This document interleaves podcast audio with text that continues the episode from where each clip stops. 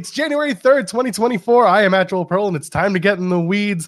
Jeremy Lambert is here. Very quickly, I will ask him how he is doing. How are you, Jeremy Lambert?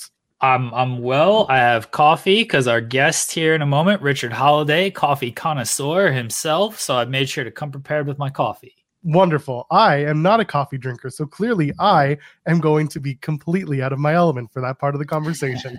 uh, as Jeremy mentioned, we're very excited, very happy to welcome from MLW, really from WTF, let's face it, from World Titan Federation.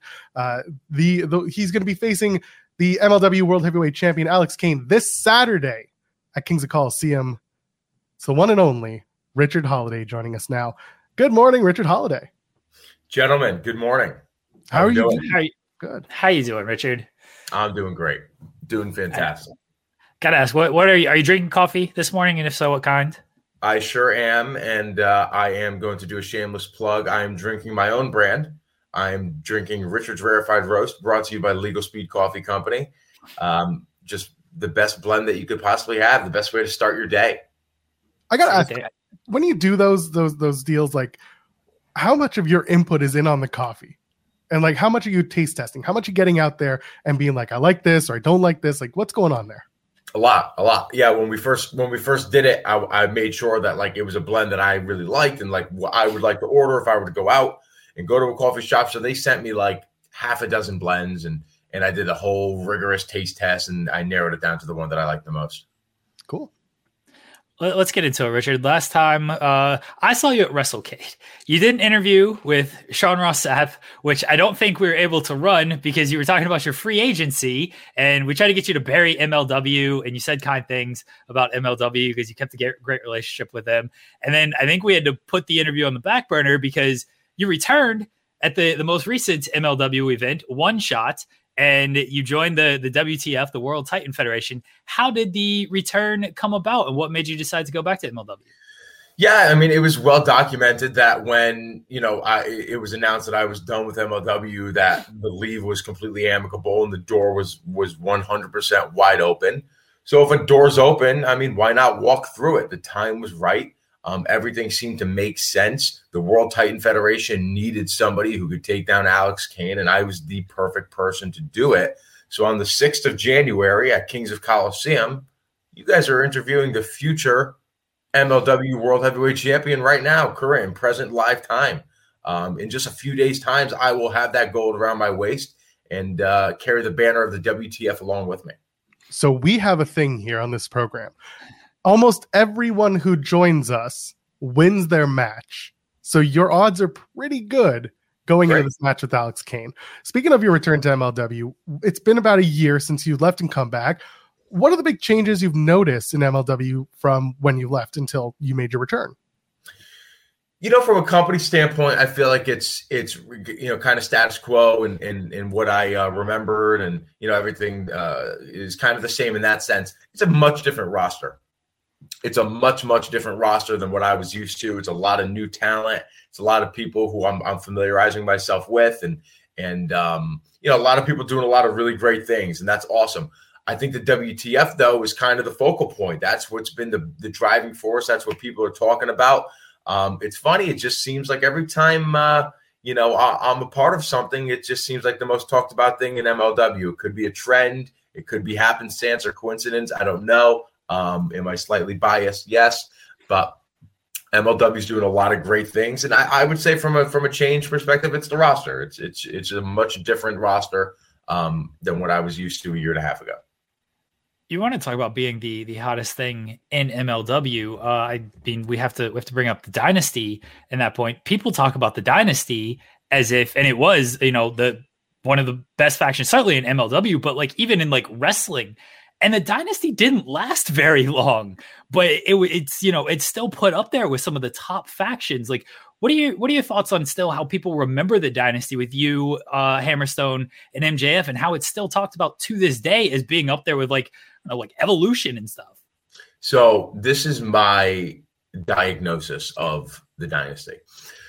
We were like a rock band that released an lp and was never um, you know, put on like a huge platform for a long time. Like we released like this one LP or one album, whatever you want to call it, and it was a massive hit, and people just want more and more and more.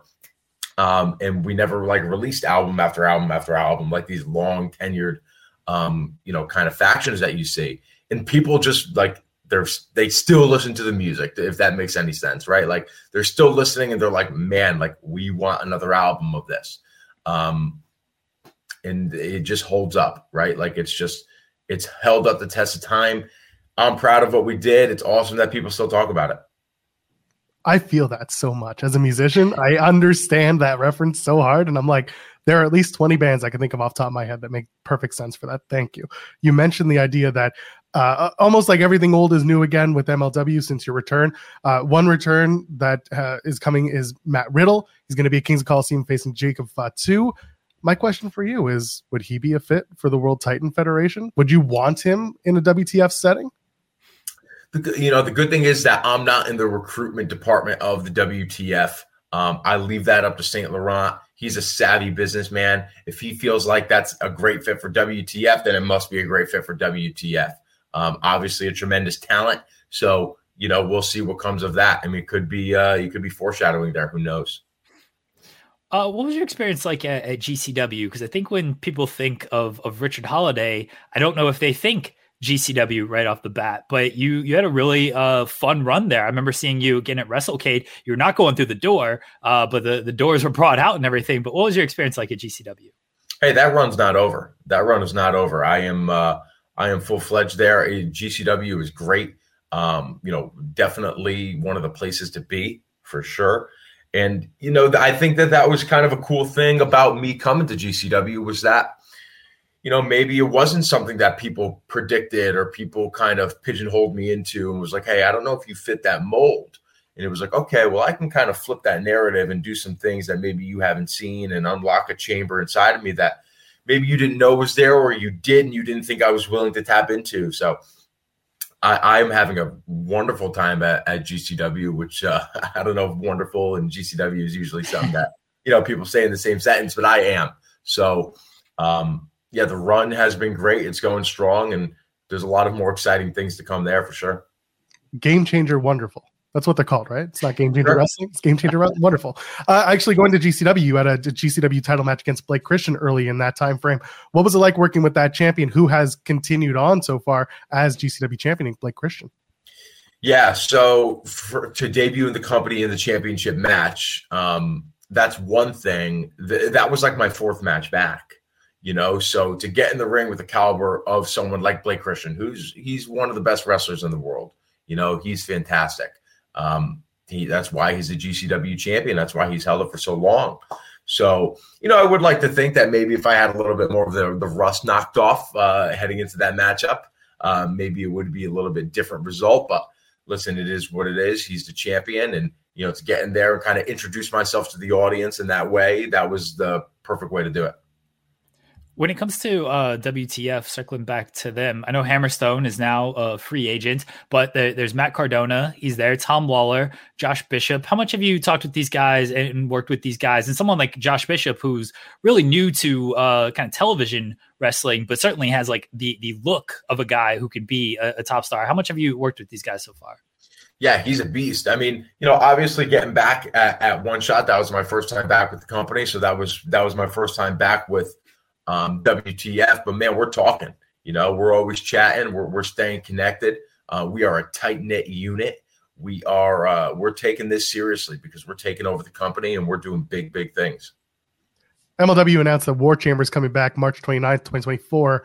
Uh, this is the big one. Let's say you get to make the match. You are the guy, the captain for Team WTF. Who's on your team, and who do you face? Who does Richard Holliday really want to be opposite War Chamber with?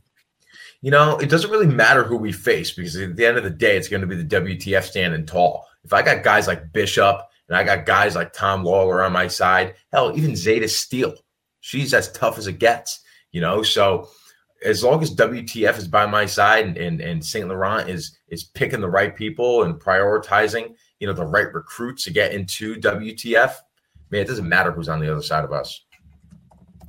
Hammerstone posted a picture after MJF got laid out uh, by the new ROH champions. It was not you. It was not uh, you and Hammerstone who laid out MJF, but he posted the pictures like, "Oh, it's good to see us three back together again." Did you see this? And and what was your reaction to it if you did?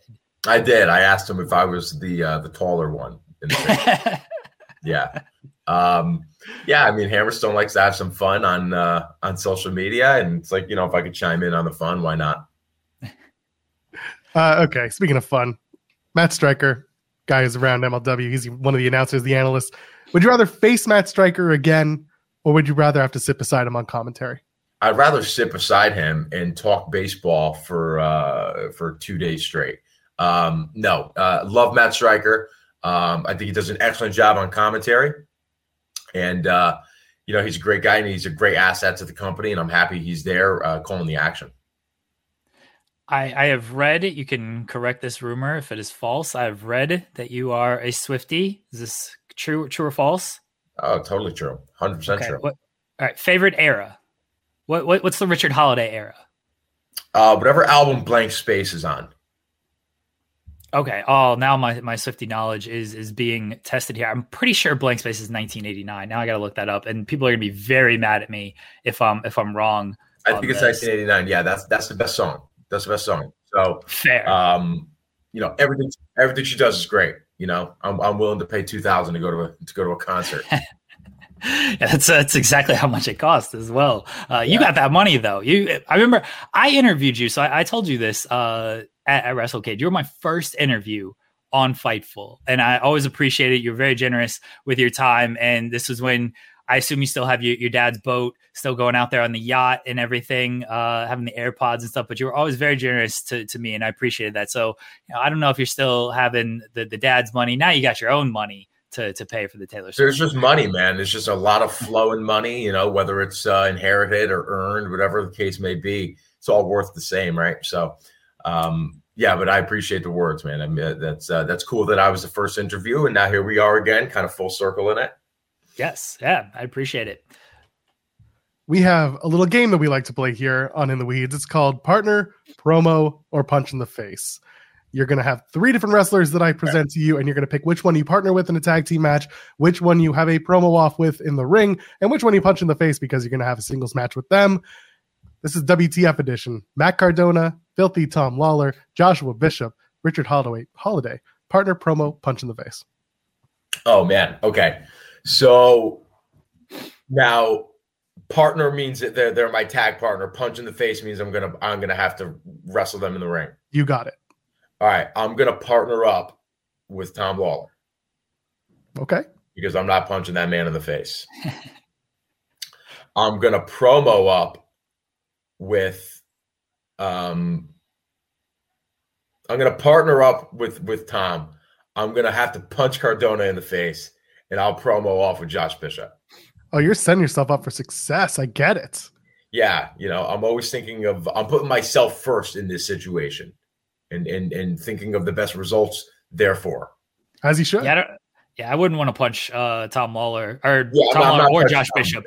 I wouldn't not, punch Josh Bishop either. That guy hits. He hits very hard. Yeah, he's a lunatic. Yeah, yeah, yeah. You don't want to get on his bad side at no. all. Um, tell tell us about Alex Kane. I, I don't know how, how much you kept tabs on MLW while you're away, but Alex Kane's rise has certainly been one of the the big focal points on there. You know what what are you expecting from Alex Kane this Saturday? So it's it's really it's interesting my analysis of Alex Kane because I left and he took over, right? He won the, the heavyweight championship from Hammerstone. And I think that he's a really good wrestler. Like he is credible he is deserving of the championship. He gets in the ring and bell to bell. That dude could bring it 100%. So I'm not I'm not looking at this match like it's going to be a cakewalk or looking at this match like it's going to just be, you know, the bell rings, I win, the bell rings, I and I leave. I mean, it's it's it's not what I think it's going to be. But then I take a look at him as an individual and as a person, and I just think he's so cringy, and I just think that he's like lame, if that makes sense. Like I just take a look at his Twitter and like his social media, and he just seems, you know, kind of artificial to me, and doesn't seem like um, like a lot of his stuff is original or genuine. And you know, to me, it's just you know, I've had enough of that. Like I, I think that the fan base of MLW has had enough of that as well.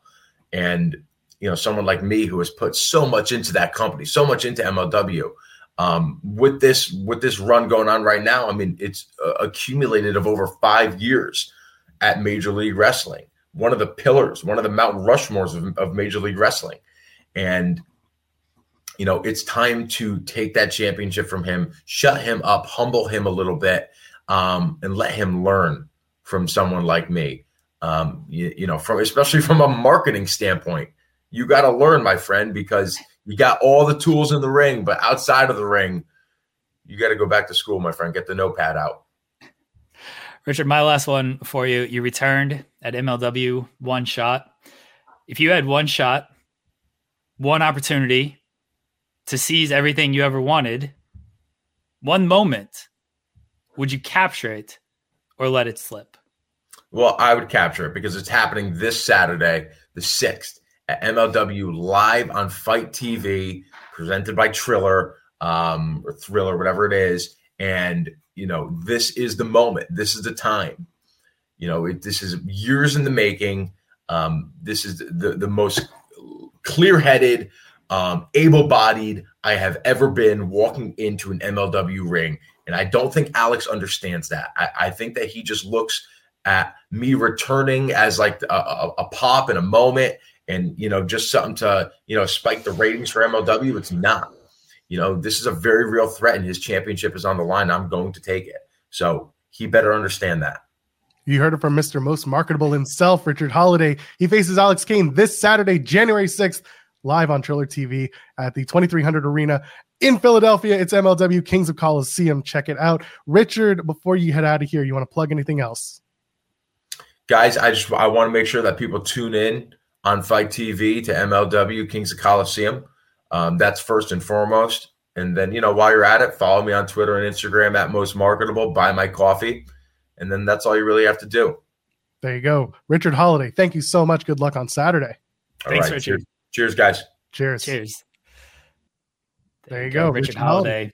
Everybody, you see, Sean did the the D12 bit with uh, I think it was my band, or no, it was uh, How Come with Richard and Alicia back in the day. I had to tie it with another Eminem lyric for for Richard on that. Uh, he's great Richard Holliday is the best. Again, I, I met him or met him in person at WrestleCade after talking to him. In my first interview ever on Fightful was Richard Holliday. Don't go back and watch that. I'm probably more erratic than I am nowadays. Uh, but he's he's a, a, very very kind individual, very gracious individual. So uh, yeah, it's good talking to him. It's good good catching up with him. And we did legitimately have to scrap an interview with him. Sean's interview with him at WrestleCade. I don't know if it's ever going to air because it was all like free agency stuff and then he returned to MLW. It's like, well, this doesn't work anymore. So guess we guess we can't air this. So it's good to good to get him on. Maybe we should uh we should air that when we get twenty thousand subscribers on Select. That's the big one. There you go. I don't. Oh, that, I mean, maybe that's a drawing point. It's not like it's a bad interview or anything. It's just like outdated material. It became outdated within like two weeks because he returned to MLW. This show is outdated within the hour. Where basically we go live and we just hope for the best. Fair. Anyway, uh, we have plenty to talk about. Thank you again to MLW's uh, Richard Holliday, WTF's Richard Holliday. Uh, we are planning another guest for Friday. We'll tell you a little bit later who that is, but we're looking forward to uh, to welcoming them on the show. And of course, you can leave a thumbs up on the video and subscribe to the channel here at Fightful Overbooked. We're on our way to 15,000. We didn't get it before the end of the year. So now I want it before the end of this month. Okay. Let's make that happen. There you go. Fireworks for everyone. And you can donate a super chat.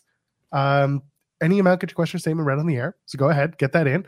And we have plenty to talk about, Jeremy Lambert, because let's get right off, right off the hill, right back to it. We're not going to waste 15 minutes. Well, like, I mean, guess we're 19 minutes into the show. We're not going to waste 15 minutes not saying anything about The Rock and then eventually say head of the table and watch the crowd go, ooh.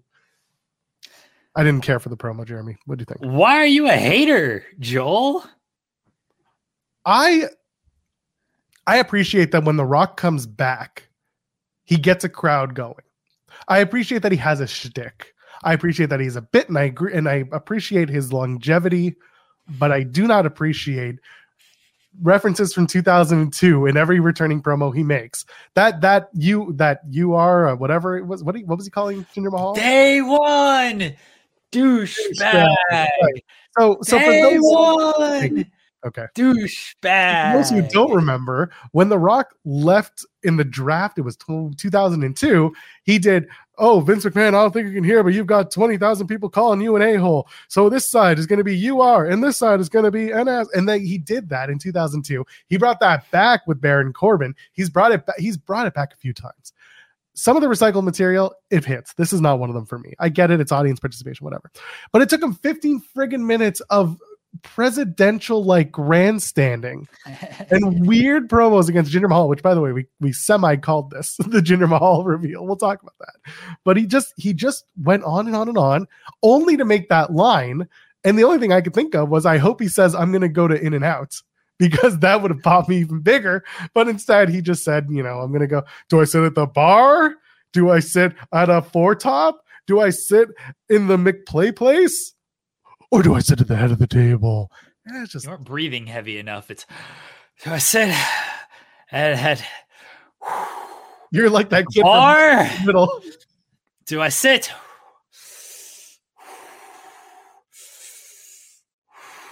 At the booth? Or do I sit? Ooh, so- That's a Jinder Mahal segment right there. At the head. Let's take this. Say goodbye to your credit card rewards. Greedy corporate mega stores, led by Walmart and Target, are pushing for a law in Congress to take away your hard earned cash back and travel points to line their pockets. The Durbin Marshall credit card bill would enact harmful credit card routing mandates that would end credit card rewards as we know it. If you love your credit card rewards, tell your lawmakers hands off my rewards. Tell them to oppose the Durbin Marshall credit card bill. Wilson, you sent the game winning email at the buzzer, avoiding a 455 meeting on everyone's calendar. How did you do it? I got a huge assist from Grammarly, an AI writing partner that helped me make my point. And it works everywhere I write. Summarizing a doc only took one click. When everyone uses Grammarly, everything just makes sense. Go to grammarly.com slash podcast to download it for free. That's grammarly.com slash podcast. Easier said, done. Of the table. That's how Acting. it's done, Joel. It was acting. I love this. This goes back to our conversation from weeks ago. Do you go and sit at a restaurant on your own? Do you eat food on your own? And everyone in the chat was like, "No, you sit at the bar and you eat alone. yeah, it's fine. bar. It's cool. Don't worry about it. Just don't take a four top when the restaurant's full." It's oh man, I So you hated you hated The Rock because he's more over than all your favorites. He came out there and got more reaction than all your favorites. He came out there and he controlled the crowd, got the crowd going more than all your favorites. And then he came out there and he gave one line and jumped the line. That's why you hate The Rock. I just want to point out. I want someone to clip this because tomorrow on the spotlight at 8:30 a.m. Eastern over on the main channel, Jeremy Lambert's going to use that exact same line of questioning when Steven Jensen discusses this with his fandom for Cody Rhodes. We already know this is happening, and that's fine. I'm gonna troll Jensen so much. It's gonna Can you wear? I'm gonna be running on no sleep either. I'm getting up at 1.30 That's to watch and cover Wrestle Kingdom. That show's not gonna end until 7.30. I'm not gonna be able to take a, a go to bed for an hour after that. So I'm gonna be up the entire time, running on no sleep, just to troll Steven Jensen about The Rock and Cody Rhodes. Bless you. You just get some rock merchandise and go for it. Uh, oh, I don't know if I have any left. I used to have some. probably order some on Amazon. I don't know how quickly they deliver to. Yeah, I don't know if it gets to you. Yeah. Anyway, I I just didn't like the promo. I like that it causes intrigue. I like that people are now like up it's up in the air, right? How we got a lot of time until WrestleMania. We got a lot of time until the Royal Rumble.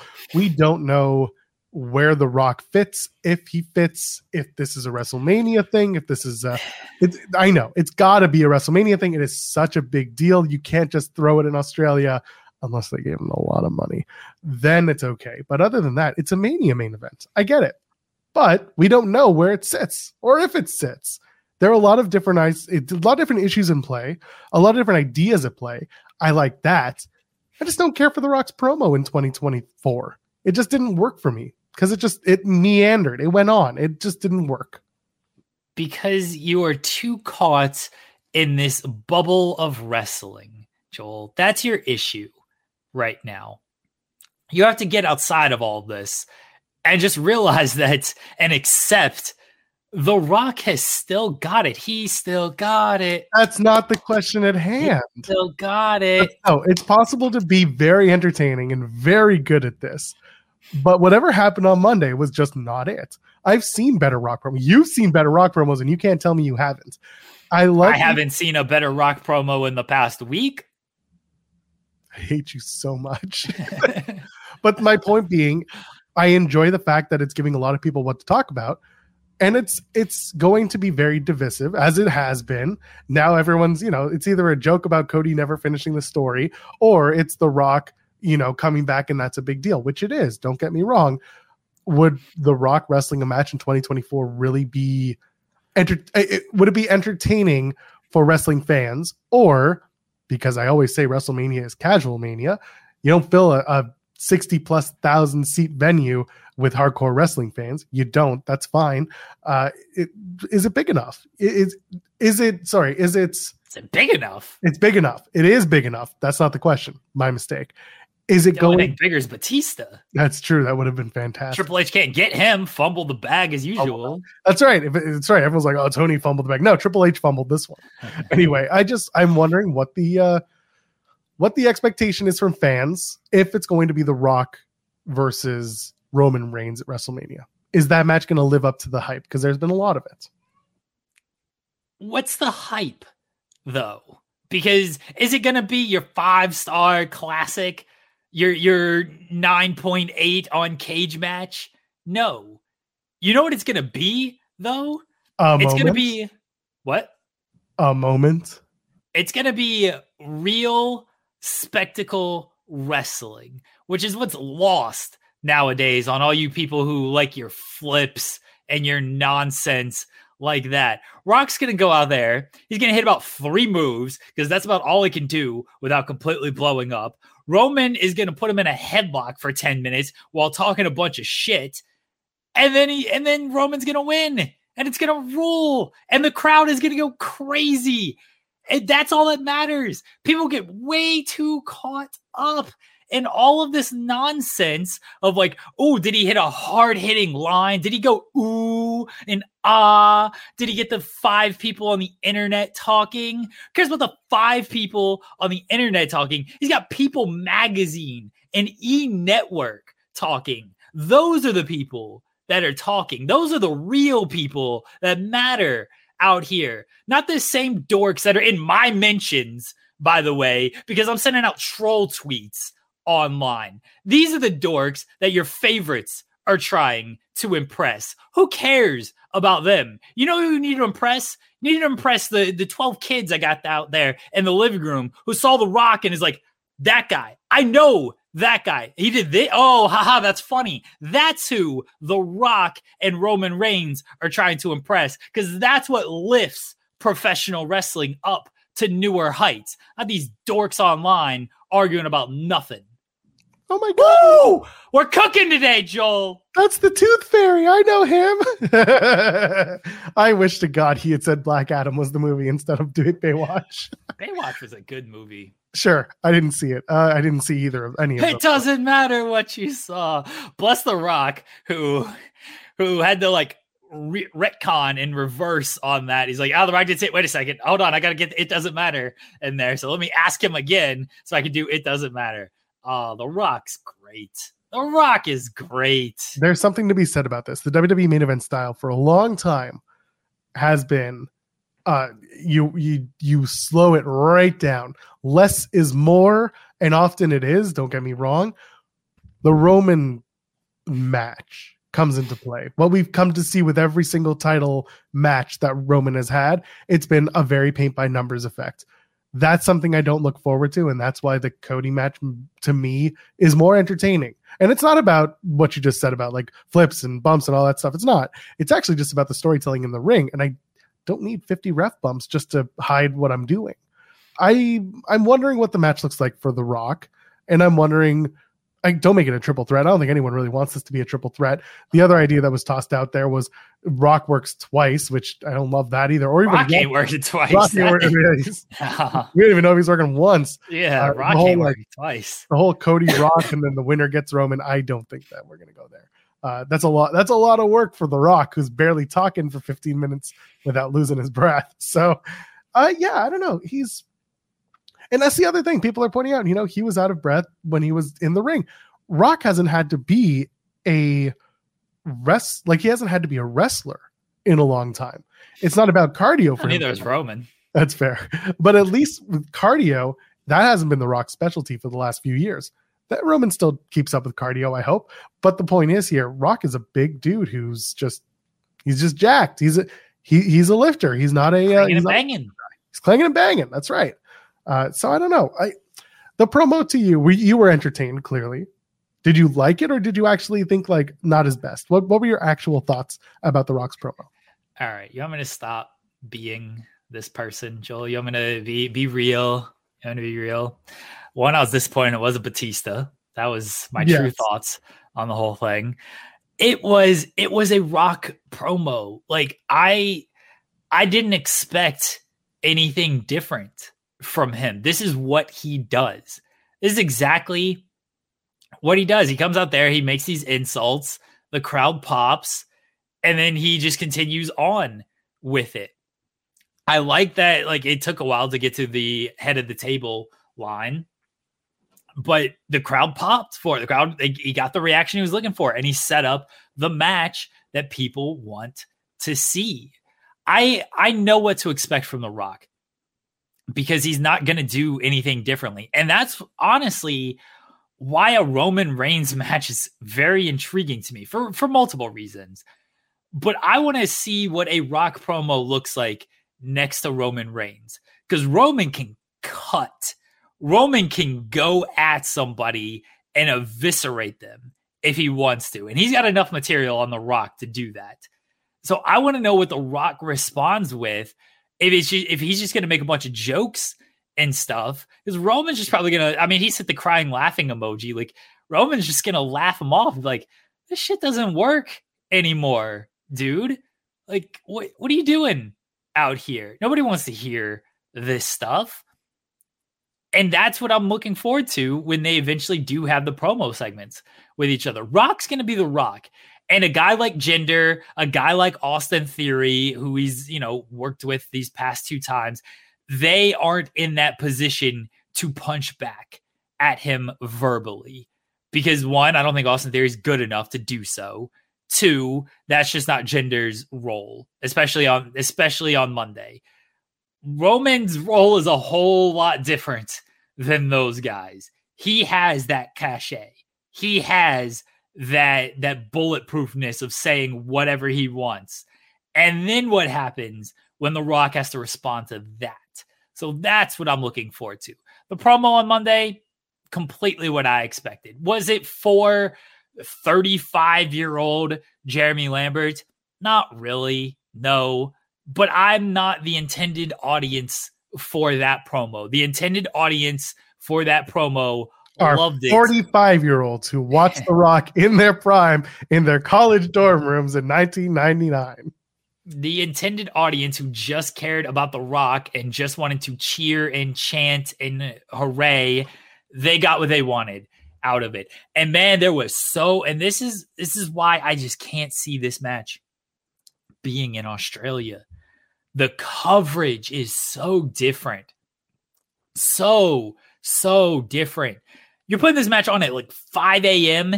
in Australia for the US. It's not only that, it's the coverage leading up because it's tough to do American press coverage when you got to spend five days or so in Australia instead of, you know, this is in Philadelphia, instead of going to New York to do the Today Show and the Tonight Show and all, and then and then LA and then flying and doing all these shows.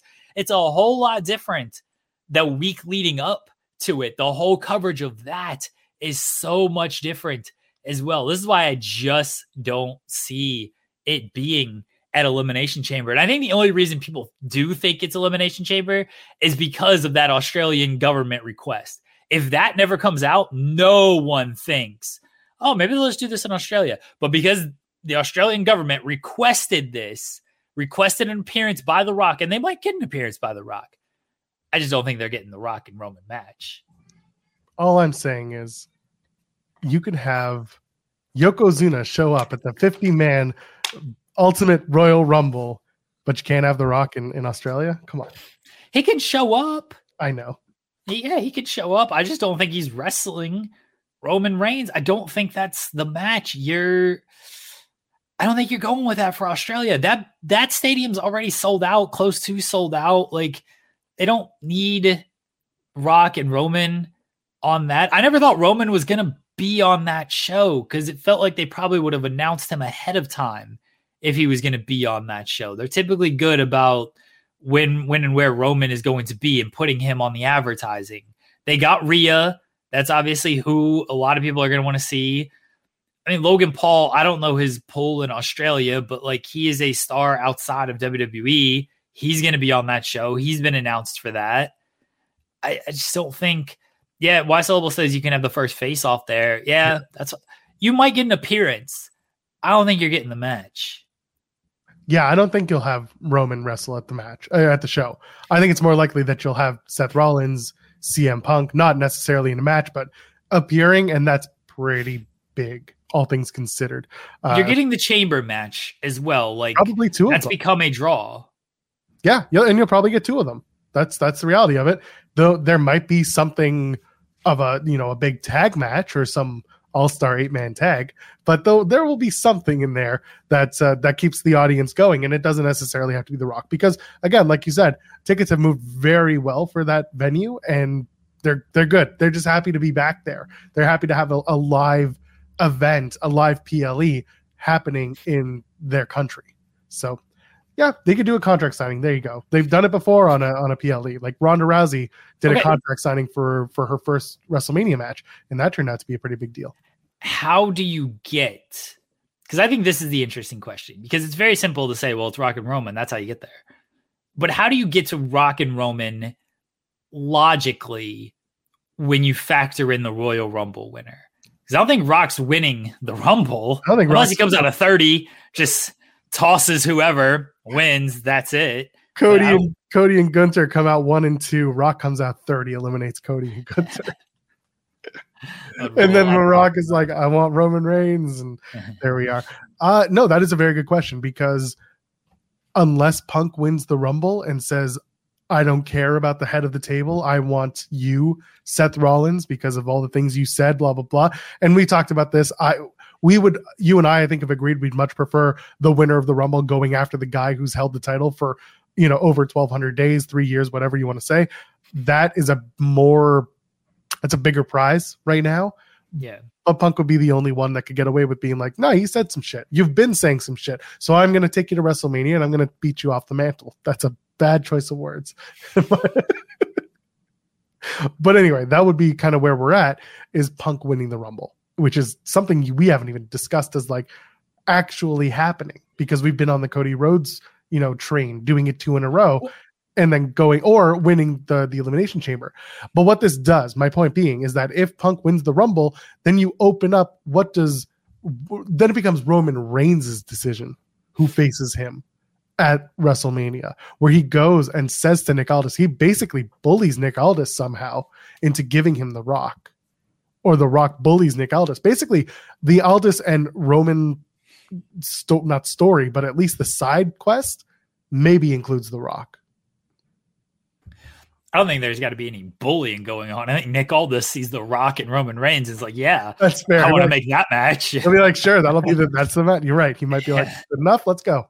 Yeah, I don't feel like anybody's gonna bully anybody on that. If anything, like I'm sure Roman does like the, the character of Roman Reigns should want that match, by the way, because that's his chance to really stake head of the table because everyone says, "Oh, it's it's The Rock. The Rock is the reason you're in this position." Anyway, so yeah, I don't think there needs to be any bullying going on. But then, what do you do with Elimination Chamber? Because that's not going to be a number one contenders match, which it has been in the past. Rock ain't working elimination chamber, brother. So that becomes a women's chamber and a men's chamber. U.S. title, Intercontinental Championship. The winner gets Gunther. Uh, you could, there are ways you can do it. If there are enough people lining up to take on Logan Paul, that could be LA Knight's big win, so that he gets to face Logan Paul at WrestleMania. They've done it before, and they could do it easily again. That's what they did uh, this past year in Montreal because they didn't have a World Heavyweight Championship, but Right, they needed right. to do something. And Austin Theory just defended his title in the Chamber. You can do that again, or you can say that this year the Chamber is for the number one contendership to the U.S. or Intercontinental Championships. All right, I, I can see, I can see that. You can also, I mean, I don't know, th- they have a tag division allegedly. You could maybe do a tag team elimination chamber. That was such a point. mess the first time. Let's go. It was, it was, but I don't know what they're doing with the tag division. It took me, it literally took me a second. Like, who the hell are the tag team champions? Still Judgment Day, right? Yep. Okay. Yeah, yeah. So they're there. Um, all right. Well, let's theorize. Let's let's fantasy book that CM Punk wins the Rumble, goes after Seth, which is something that I said after that promo on on Raw when Punk and Seth had that promo. That okay, if Punk wins, him going after Seth makes sense. I don't like it for anybody else. I don't like it for anybody else, but for for Punk, I can buy it. We get Rock and Roman because both men are like, let's just do this. Like you don't really need to set it up beyond that. They'll set it up enough just with the the overall story. Where's old uh what's old Cody doing then? That's the big problem. You could like, what do you do with Cody? Him and Randy have a, a big match that's legacy based. Like that's not good enough. That's a that's a shot in the dick to Cody. That- I mean, that's a rubber good chicken to the match, but- face. It's a good match, but it's a rubber chicken in the face. Does Eh. Cody does Cody insert him? Does he become the special guest referee for No. the Rock and Roman? Nah, I can't do that.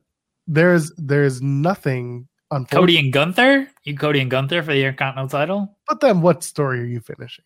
Is there really a story? Like this is You don't have to finish the story. Stories can be long. I mean, It's already a pretty long story. Fair. What if Cody wins the Rumble? What if Cody still he calls his shot and says, "I want Roman." Rock, too bad, so sad. And then Rock gets involved at WrestleMania to cost Roman the title, and then we do Roman and No. Rock down the line. Maybe it's No. I don't like if Roman is going to lose. It, we can't. We can do some interference nonsense, but it can't. It's got to be interference to prevent interference from the bloodline. It cannot be. Roman can't get hit. It's got to be as clean as possible. I don't need Cody winning the title because Rock hit a rock bottom on Roman and then Cody hit the crossroads. That's stupid. just do the Rumble 2014 finish with Rock and Rock. CM Punk. with CM Punk. No, Rock would hold up Cody's arm. No, no, no, I'm saying do the 2014 Rumble finish. Was it 2014? That- 2013, 2013, where Rock, Rock versus uh, Rock versus CM Punk for the title at the Oh, okay. That was 2013. You're right. Yeah. Do that finish and then have Vince come out and be like, no, we're starting it again. Rock bottom, one, two, three. That's the end. Uh, Dave saying do Cody and Roman at the Royal Rumble. Uh, Co- Roman's facing Orton, LA Knight, and or AJ Styles at the Rumble. I. The only way Cody's getting his story at Mania, I feel, is if they do get Rock and Roman at Elimination Chamber, which I'm not holding out hopes for. It that one seems uh that one seems like it's just I, I don't feel that's an elimination chamber thing. I understand people's point of it, by the way. I see there's a lot of discourse online of like, oh, you can do it here because then you're also you make that event feel like a big event and everything. But like, we, we got to talk big picture here, everybody. Like, it's already going to feel like a big event because all of these shows where they go elsewhere feel like a big event. You're telling me Backlash didn't feel like a big show, even though what, Joel? Oh, they'll do it in Saudi. No, they're not doing rock and roll. Rock Roman and Saudi without the title involved. No, you're not doing that. Yeah, I don't know about that. You can put an addition on the Rock's bus. you're not. No, you're not. You're not doing that. Match in Saudi. Uh, You, you could say no, but it's possible. I, Saudi's still a ways away. Like that's after It's after Mania. It's always Yeah. after Mania, but it's a WrestleMania like show according to. WWE. People keep saying, you know, oh, Rock and Roman doesn't need the title either. It doesn't need the title, but it's going to have the title as long as Roman's the champion. Like, you can't just, I'm not beating Roman just to do that match because it doesn't need the title. Like, if you can do the match, you do the match. If the Roman's still the champion, then Roman's still the champion. That's why I'm still on Cody wins the Rumble and faces Roman, says, Sorry, Rock, too bad, so sad. Rock gets involved at Mania somehow, and still Roman loses to Cody. And then you do Rock and Roman for no title. The question is where? And that's why I keep pushing, you know, or not pushing, pitching different places. You do it at SummerSlam, wherever it's going to be. What do they say? It's hypothetically, it's going to be Cleveland, but they haven't officially announced it yet, according to Fightful Select. I mean, that's cool with me. That's Yeah, it's you'll love that. 45 minutes from where I live. Yeah, there you go. Perfect. But there's that. And then there's, you could, again, I bring up Saudi. You're probably not going to do it at one of the PLEs internationally this year. Yeah, there's, there's not a lot of places other than WrestleMania to make it happen. But that's kind of where I am. You could do, yeah, Wres- WrestleMania in a year. You could do, oh God, do once in a lifetime. Roman Reigns comes out the night after WrestleMania. He's lost the title and he says, Rock, you have one year and I'm gonna beat your ass at WrestleMania 41. Rock comes out and he's like, "Bring it, bitch!" And then that's it. And he walks off. For those who were in audio, I was staring at my arm. I like the idea of a Rock and Roman one year feud. Honestly, like, Neither man shows up for one year anyway. yeah, neither man really shows up anyway. You know, you're just you got to keep Ro- keep Roman strong. That's very difficult. Uh, for for the year for the Rock match. Um, I don't know. Like, it's tough because pushing this stuff off. There's always a risk with that. There was a risk when Roman beat Cody last year, and it's like, okay, well, he'll finish the story at WrestleMania 40. Here comes The Rock. Didn't see that one coming. Here's CM Punk. Didn't see him coming. Like now, where does Cody fall back in there?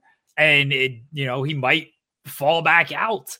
Um, and then do you run the risk of pushing it another year to 41 to where he gets to finish the story? Do you run the risk of Roman and, and Rock pushing to 41?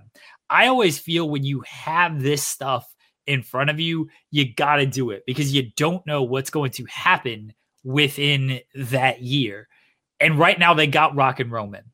I just I understand you can try to get it done at Elimination Chamber. You can try to maybe maybe you do it at Saudi, maybe SummerSlam. I think Cody Roman at SummerSlam is more likely because Cody can get hurt, which would not be good, but there's less of a risk of him like going somewhere. There's still a risk. There's always a risk. But if if he's close to resigning or has has a contract in front of him, he's at least gonna be there. The injury risk is always real. You don't know what Rock is gonna be doing. Like if you got the match, you got to do the match, and it still feels like it's a Mania match. Like Rock, not so much. I mean, yes, the press, the coverage, the, the things like that. Like it's much different doing it for an Australian show or a Saudi show compared to a Philadelphia show in WrestleMania. But if you're Rock, like you're just gonna be like, yeah, let me work a Elimination Chamber, let me work this Saudi show.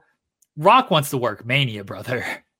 Rock wants to work wherever he gets paid to work. That's really Nah, Rock, uh, Rock's got enough money, I know, but he could put another foundation on a new house. Rock, Rock wants to. think of how These many, guys, think of they want to work trucks- Mania. Like, No, think of how many trucks The Rock could give away if he just worked one Saudi show. He could give away so many trucks. The entire the entire state of California. No, no, nay. The entire state of Hawaii could be completely outfitted with brand new trucks if The Rock worked Saudi Arabia.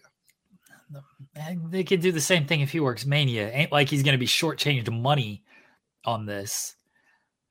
Like I'm sure The Rock does want money, and I'm sure he'd get a nice payday out of Saudi. I'm with Ryan Ryan Sullivan here.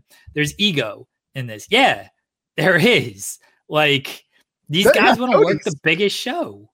Yes, you're right. Uh, by the way, the biggest thing you could do right now is leave a thumbs up on the video and, of course, subscribe to us here on the channel because we drop this content every single day. And, of course, donate a super chat. If The Rock doesn't want money, well, we do. So, any amount, get your question statement read on the air. Uh, and, of course, we pull up stuff from the chat once in a while. And we do appreciate everyone being so active in here and chatting with us.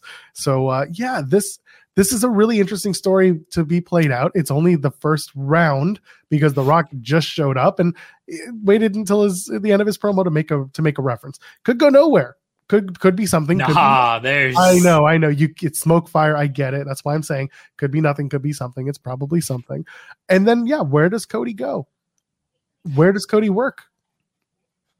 I'd love. I'd actually think it's funnier if Rock did just throw that line out there just to get everyone in a tizzy, and it does lead nowhere. And just like, remember when Rock said this, and we all freaked out, and then he never returned to WWE again. Well, That'd said, actually be more hilarious. when The Rock came out on Monday, I was like, this is a lesson to everybody. When The Rock tells a Make a Wish kid that he's coming back, we should probably listen to The Rock because a lot of us were like, oh, he was just being nice. He was just wanting to make a kid's day, blah blah blah. And I was like, oh, I don't think he's lying.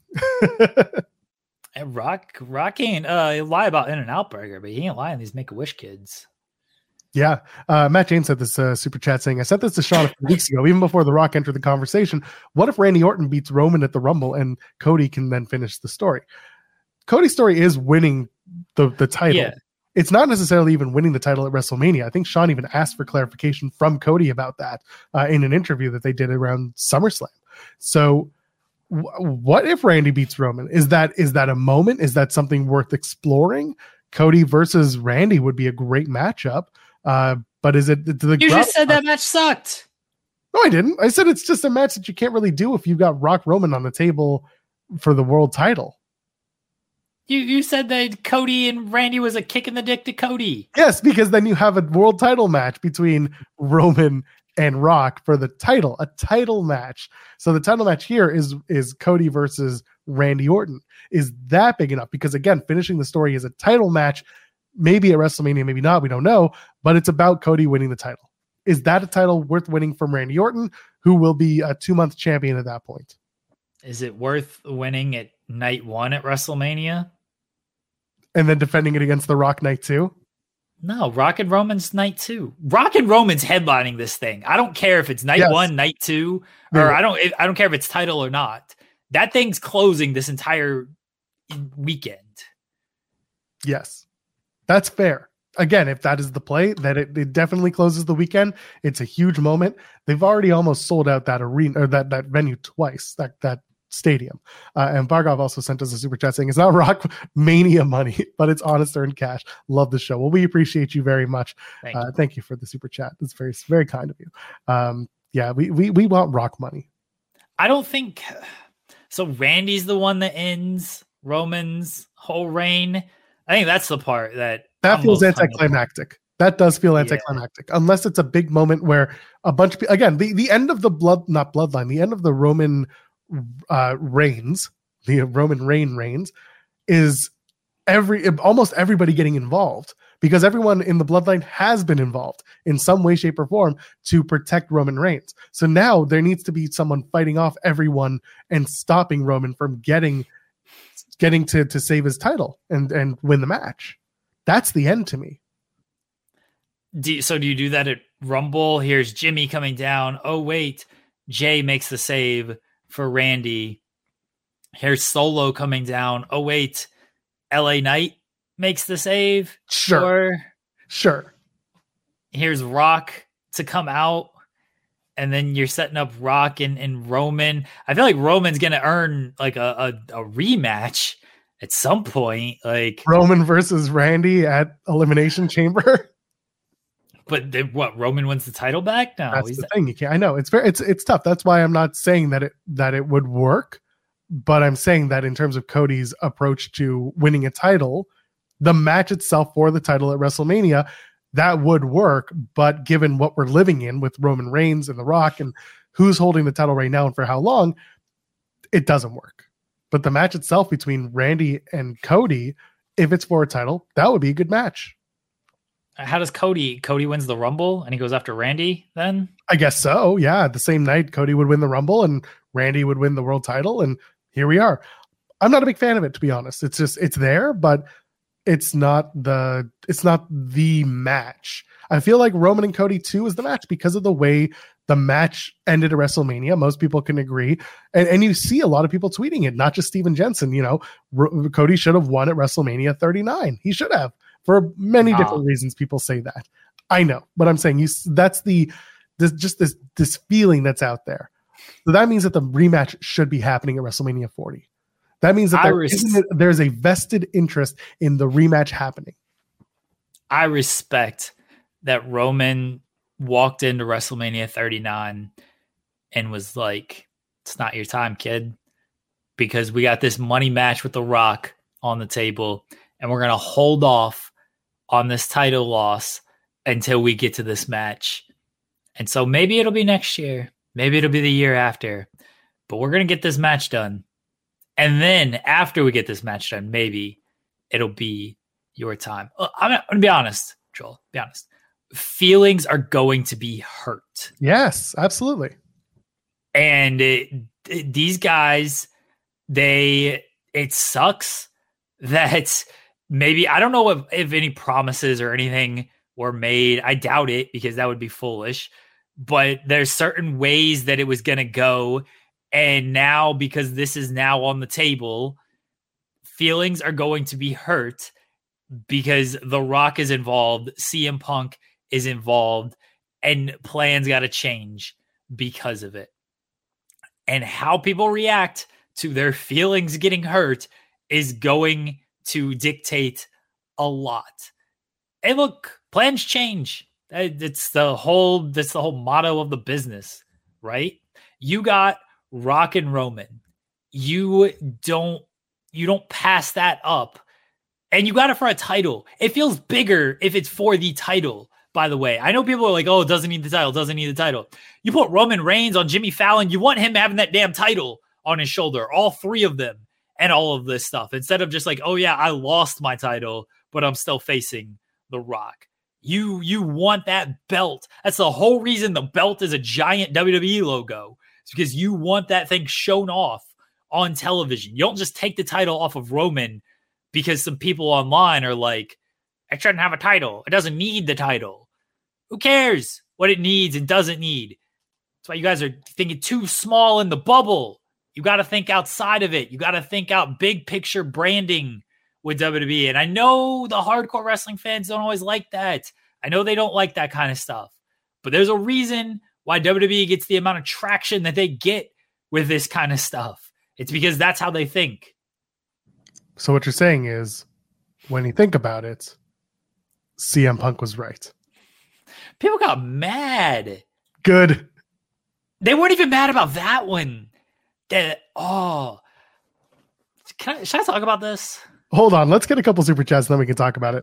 Because uh, a couple of these are are interesting, and well, they're, they're going to take us a little off topic, but let's get there. Will Chisholm sent a super chat saying, "Sorry, going off topic, as I said, but what's what's uh, going on with people thinking? Sorry, people thinking TNA and WWE may work together.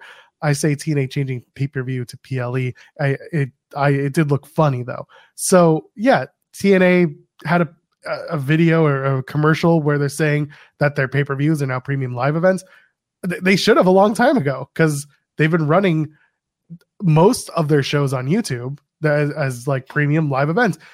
It's not a pay per view. You buy it once, you've got it. It's on FITE, It's on YouTube. It's on various platforms that are not traditional pay per view. They still run four times a year on traditional pay per view. To me, it just felt like they were changing the name to what is becoming common vernacular in the wrestling world. That's not AEW because AEW is also running still traditional pay per view. Uh, I don't know if you saw this and had any extra thoughts to add. I, I saw it.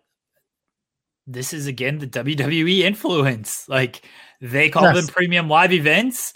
And so it took a little while, but now everybody's like, oh, okay, we'll just call it premium live events because pay per view in traditional terms doesn't exist as much. AEW is going to keep with that, and I assume AEW is going to always kind of go with pay per view because that they want to that is their branding of things. But I understand where TNA um, wants to call them premium live events. I, you know, Sean alluded to it making sense if Triple H's announcement tomorrow is Trinity in the Rumble. Um, know, we'll we'll see when Triple H makes his huge announcement. Uh, but I, I can see it. I, I see the and and TNA's on, on the Endeavor streaming platform now as well. So there might be some synergies there that make a little bit bit of sense. Could you see the rosters working together or no? Working together fully, no, not really. Can I see uh, TNA people kind of just show up as one offs? Yes. Can I see like an NXT person maybe showing up in TNA? Maybe.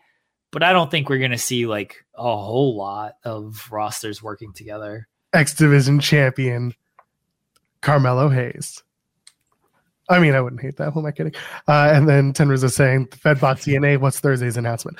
I don't think that they bought TNA. I think that that would be, uh, I don't think that's a Thursday on a preview show announcement. I really think that Triple H is going to come in and announce like the SummerSlam location, and and it'll be just that. I think I, I think a TNA announcement would be closer to I don't even know. I don't think that there's TNA involvement. I just don't. If there is, cool, great, wonderful. Like that's that's nice. But like Fightful Select reported yesterday that the belief within WWE and TNA is that Trinity, who also known as Naomi in WWE, is probably going from TNA back to WWE, and that's probably going to happen in early February or even as soon as the Rumble. So, just to give you a reasoning why, uh, on the promotional materials, the marketing materials for TNA, there's no Trinity on the No Surrender event, which is happening in late February, but Trinity is on the promotional materials for the Impact tapings in Orlando. Those are January 19th and 20th. So she will certainly be on those tapings, presumably to be written off if she is going back to WWE. And then Trinity can show up at the Rumble. And then Trinity could show up at the Rumble, which is happening in Tampa, and she's local to the area. So it's not like she has to go too far out of her way to, to do the work. Uh, which I get it. Uh, yeah, so that's kind of where we're at. I don't think that that TNA is being purchased by WWE. If I'm wrong, okay, sure, I'm wrong, but I just I don't see it. I do think that TNA would be shopping for a deal for a new buyer. I do. Uh, the way that Bound for Glory looked with literally all the anthem branding all around it, to me that looked like we're showing off for building a tape library, for building building a uh, a reel that we can use for a sale. Yeah, I don't I don't think WWE is buying TNA. I feel like those talks would be a little bit heavier and I also don't feel that's going to be a Triple H announcement on like a Peacock special. Uh it feels like it'll be a little bit bigger of a deal than that, but who knows? Tune in tomorrow Peacock 8 Eastern. I don't know if it's in the morning or the evening. 8 just Find it on Peacock. Yeah, I, I, just assume it's both. They'll anyway. air it in the morning and then once again in the evening. Yeah, no, it's just going to be a 12 hour stream. Uh, okay. 8 a.m. to 9 p.m. So 13 hours. Val Capone kept, uh, sent us a couple. By the way, happy belated birthday, Val. Is your birthday? Happy belated birthday, Val Capone. I hope you're feeling better. We do absolutely. She said, uh, "You dudes rule, cake face and diet Pepsi, man. Well, we appreciate you. Hey, Pepsi, give us a sponsorship." Uh, and she also followed up with, "Please tell me what I'm supposed to call FITE TV so I don't mess it up on the mic. What is Triller? Please explain to Dum Dum Capone vid brain over here." You call it Triller TV. That's the first Triller, one. yeah. Triller, Triller, TV plus Triller yeah. TV, whatever you want to call it. I like that Richard Holliday called it Thriller TV. I think that's something we should use. Uh, but yes, Triller Triller TV. What is Triller? Jeremy, do you know? Because I know they were they were in with boxing. They did a Triller. Yes, that's, that's the name. That's yep, it, right? Yeah, yeah. I know that they did a three sided ring once for a boxing fight. That was awful. Uh, and other than that, I don't know much about Triller other than they kind of grifted for a little bit. Yeah, well, they made enough money to rebrand FITE, so that's all. That's all I know. That's I don't know how much more. I, I, don't know. It's just a name to me. Like the content hasn't really changed or anything like that. As long as that's not going anywhere, I don't care what it's called. I'm not always wrong. I'm often right. What is this? Uh, Batista in the Hall of Fame. That's actually something that it could be. I know you'd be very excited. Oh man, man. I need, I need it. I need Big Dick Dave back in my life. That's all I'm asking for. It's all I'm asking for, Paul. Make it happen. He'll put the thriller in your TV. Vargov says, uh, I hope Big E returns at the Rumble. Miss him. I'd love to see Big E return. I hope he's good. I hope he's uh, he's feeling good. I hope so too. I, I hope I hope Big E is. He was at the gym. Uh, he posted a video because the old twin debate came back up, which was hilarious. If nobody has seen that clip of the Usos and New Day debating if you could be twins, but you're not born in the the same year, same day, and, and Big E being very mad at the discussion, and then every year, you know, there was a there was twins born at the end of 2023 the start of 2024. Are they still twins? Kofi tagged Big E, and Big E once again was just like, "You guys are stupid. Knock it the hell off." So he's at the gym, clanging and banging, trying to look like The Rock, as we all are, I assume. So good on Big E. I hope he is back whenever he does. Uh, Big D is Drew McIntyre, but yes, he should also be in the Hall of Fame. I mean, he lost. I thought he was gonna win. That was a good. I don't know what they're doing with Drew. Neither do I. Well, I mean, they, for all we know, that's that's the beginning of the end for Drew McIntyre. We haven't heard anything about a new contract. Uh, obviously, Fightful Select will be having that info the second it drops. But yeah, so far nothing on on Drew McIntyre. We should probably reach out to our Drew McIntyre and see if he knows anything. Should we should yeah yeah. I but anyway, so so, so I'll, bring this up again, saying you're always wrong. Uh, hey, Jeremy, who won between Nia Jax and Becky Lynch on Monday? I don't know. I didn't watch. Oh, really? Okay. Uh, for those who missed it, Nia Jax did defeat Becky Lynch, as I told everyone on the show it would happen. And uh, it looks like Nia Jax versus Rhea Ripley is on the horizon. By me. Becky Lynch losing that match really does nothing for anybody. It doesn't hurt anybody. Becky Lynch is going to be fine. She's in the Rumble. She's a favorite for the Rumble. So why not have Nia Jax build her resume to go after Rhea Ripley? And you want to talk about big moments. The moment that Rhea Ripley hits a riptide on Nia Jax, people are going to pop for that. That's where we're Well, at. that's probably gonna be the uh, the the elimination chamber match, right? Is Naya and Rhea, Naya, Naya, Rhea? There goes Joel. it's still funny. I don't know where you do it. Both options are on the table. You can do it at Rumble, you could do it at the Elimination Chamber. I don't hate doing Becky versus uh Rhea at Royal at uh, sorry at the Elimination Chamber. Nah, that's main mania. events. But again, That's you have mania. you have the country woman, you know, as as the main event. That's a big Yeah, but you're you're gonna you're gonna you're gonna heal Becky. You're gonna heal Becky in Australia. No, that match you might have to. Like no, I- that's that's dumb. That's that's you. Ba- you basically have to almost babyface Rhea leading into the event because she's going to be the babyface at the pay per view. So she needs to work with a strong heel, and that strong heel is Nia Jax. You're not. No, that's terrible booking. Becky and Rhea. they do this all the time though with with Rhea. People want to cheer her regardless of where they are. Then she gets the crowd while she's in the ring. They'll cheer Well, good. her You can, comes out. good. You can cheer her when when she's working with a strong heel going into a big babyface reaction at Elimination Chamber. Now, Be- Becky and Rhea is is mania to me.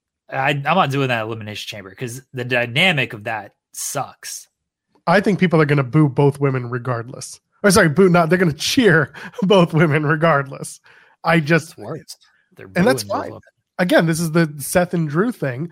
People booed uh, Drew. People were booing Seth. People were cheering Seth. People were cheering Drew. Like there is just a pick your favorite kind of feeling in that that kind of match.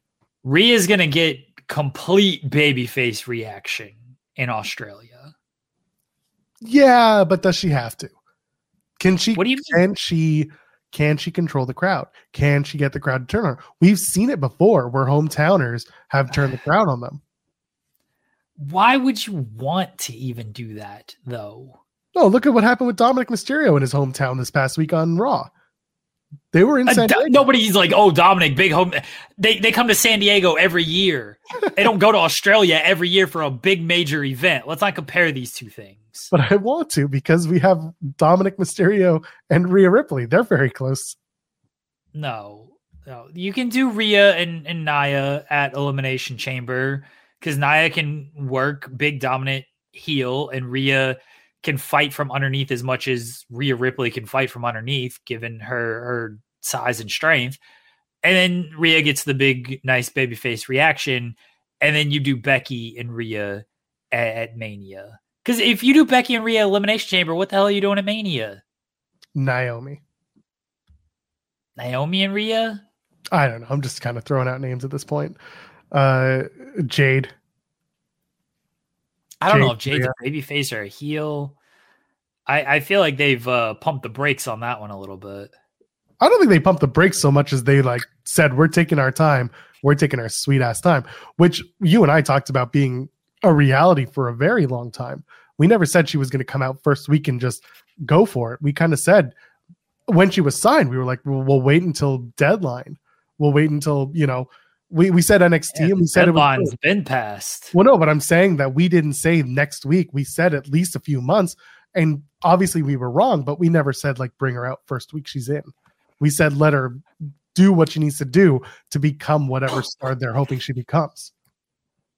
I think Rumble is a good debut for her because she can interact with a few people, see how that goes, and then she doesn't have to take a pinfall. Obviously, she can just get eliminated. And if it takes like multiple people to eliminate her, that you know that makes her look strong and everything.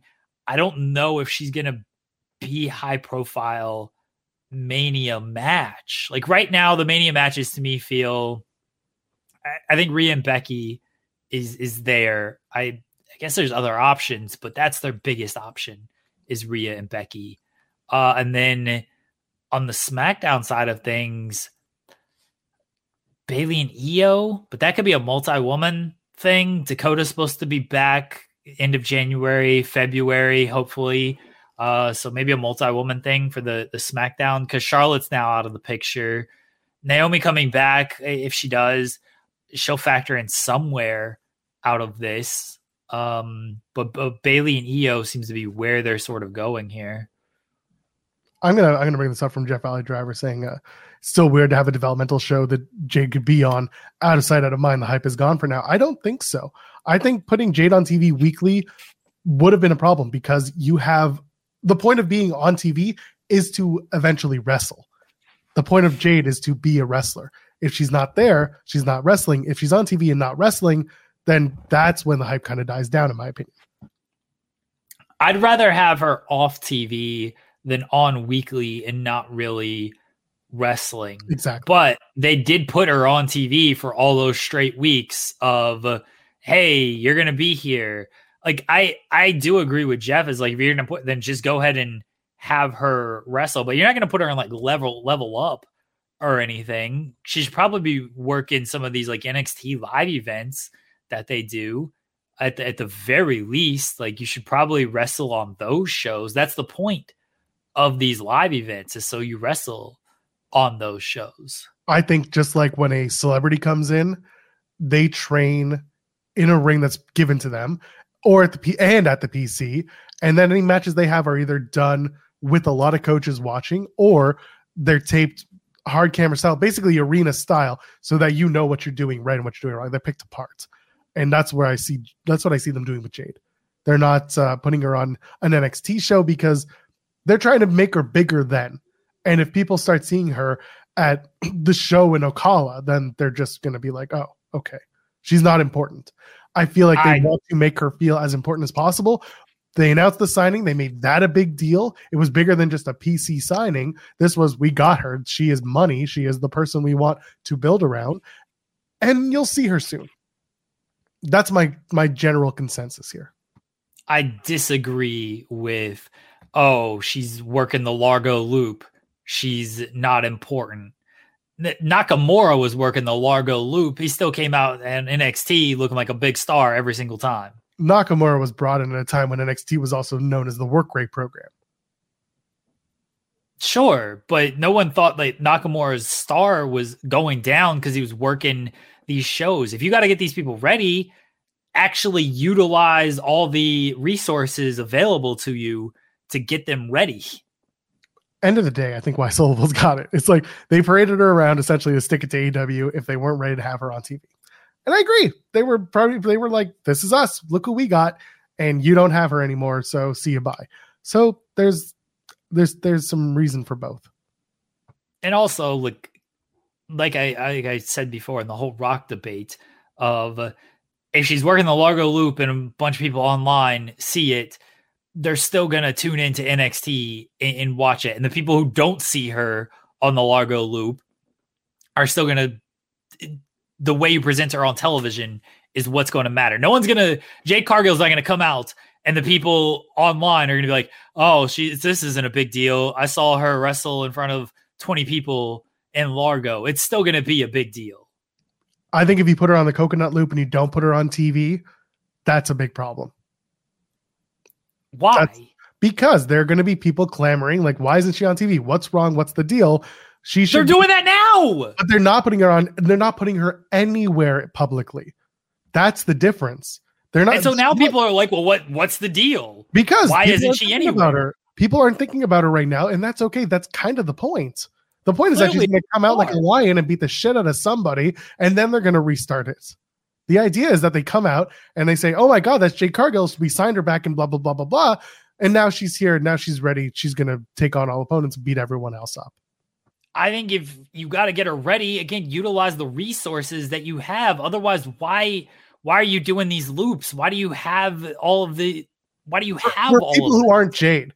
Honestly, for people who haven't worked TV, for people who are getting these these signings out of college, for people who don't have an experience like Jade's. You got Brian Pillman, yeah, Alexis King, whatever you want to call him. He's working those those those coconut loops because he's going to be a tentpole talent for NXT right now. That's where they see him. He is someone that they're going to build a little bit around, and they're going to use him as, as a, they're not doing that with Jade. They want to move past that. They want to get Jade out of the PC and onto the road as soon as they can, make her the star that they think that she can be. But they do that by building her in their lab behind closed doors. Logan Paul didn't work NXT. Logan Paul got a ring in his backyard, worked with the coaches, worked with the staff, and then went out and did his thing. That's what they want out of Jade Cargill. They want Lo- another Logan Paul big celebrity signing. but she's not. She's not working once a month and then doing social branding every other time. She's don't not a yet. part-time wrestler. We don't know that yet. For all I know, they're going to re- redo her deal entirely. To make her part-time? To make her Logan Paul? She's not a part-time. We we've seen Jade Cargill. This isn't she's not a celebrity of that level. And I like Jade Cargill, but she's not a she's been in AEW. She's not Logan Paul who has this following from social media and stuff. She well, compared to Logan Paul, no, she's not. My point with Logan Paul was that Logan was brought in specifically to work on main with the people who coached him, working with him off TV.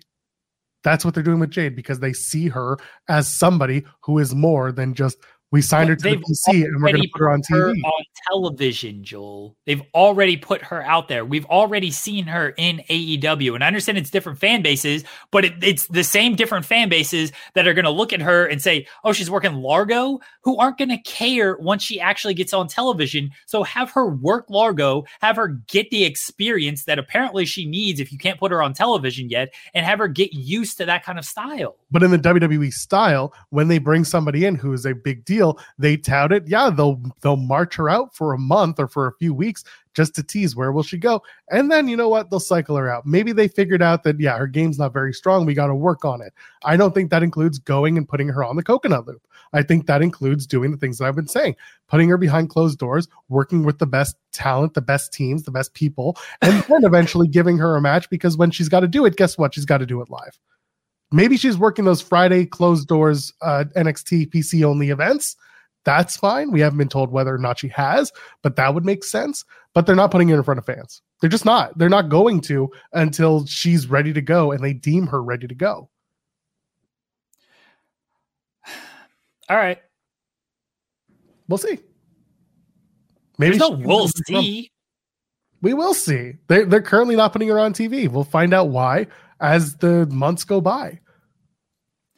this is the only thing I, I can kind of agree on is like you can't have Jade's first match in WWE being a random Yes, NXT exactly. house show. Okay, but CM Punk's big return was in MSG. CM Punk didn't have a 10 year hiatus from WWE and then show up at the sorry my point is jade cargill didn't have a 10 year hiatus from wwe where she had a then before then uh, almost 10 year career and got over with the fans in a certain way to then work msg at a sold out show she doesn't get that punk does because punk had that Jade was on AEW television. She's been on yes, NXT. She, yes, she had television. two squash matches and a match with Shaq. Where the fuck What's is Shaq? I don't know where Shaq is. Shaq could be great. It was her mother that unfortunately passed away recently. Um, not that that someone's asking in the chat. Yes, her mother had passed away recently, uh, and that that also could play a role. She was very close with her, so there you go. Who knows? I I mean, yes, that could very well be a factor in why she is not on television or anything.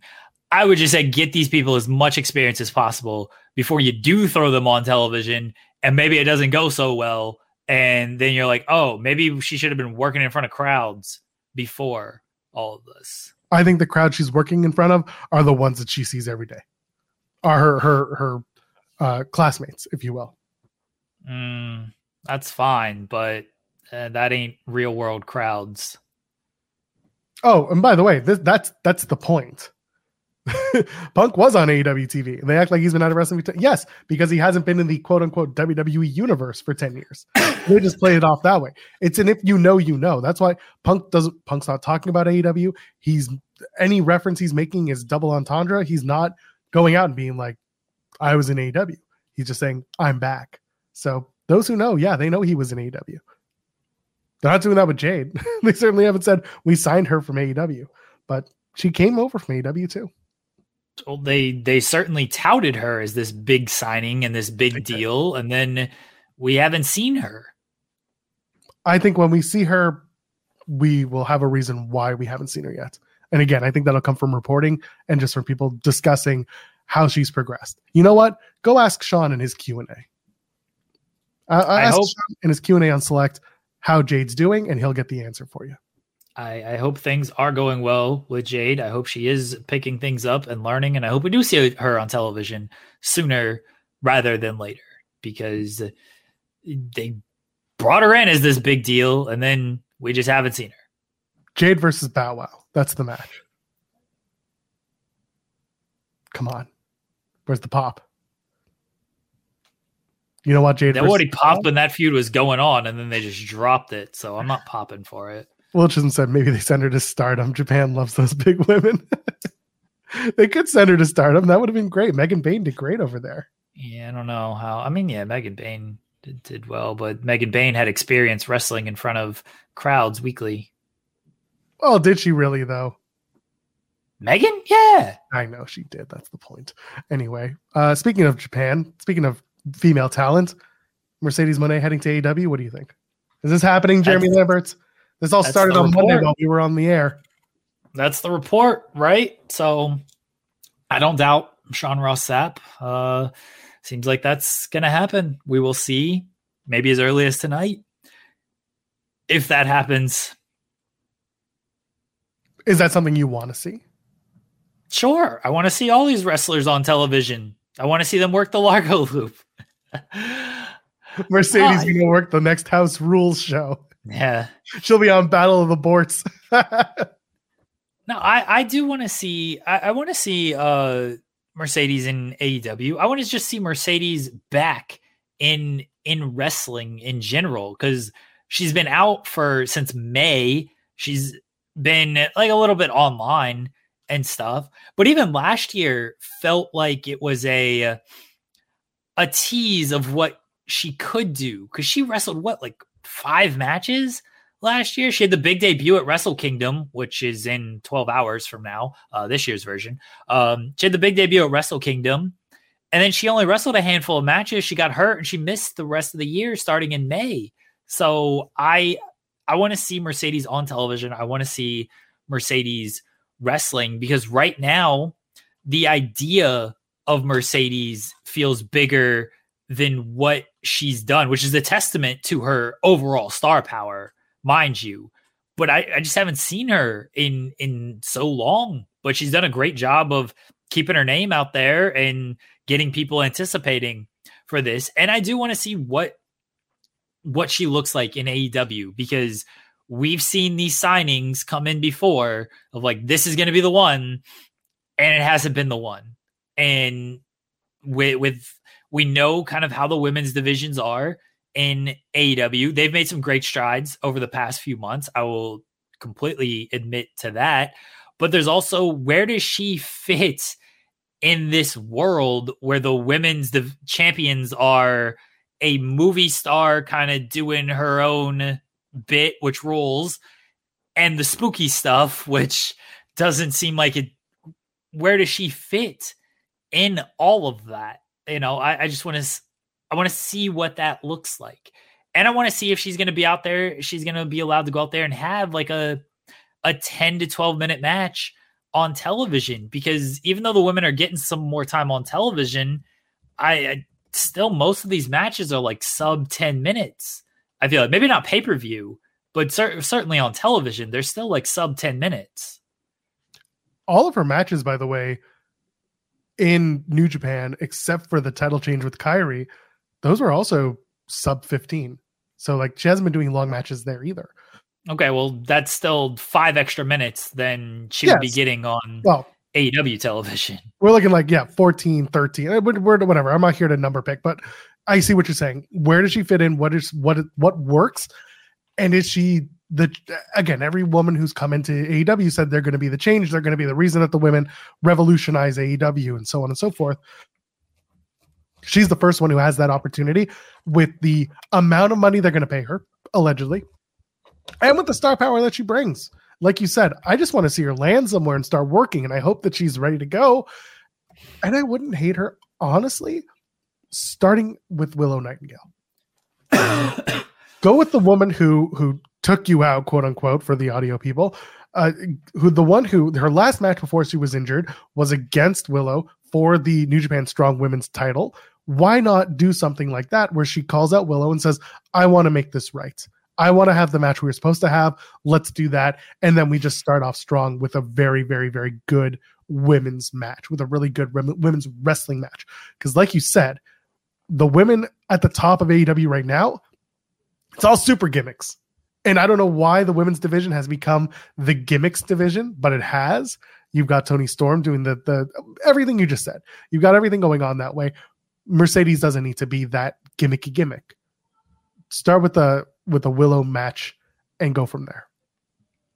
I'm fine with with Willow. The is she coming in as a heel? Is she coming? She's gonna get cheered immediately. Yeah.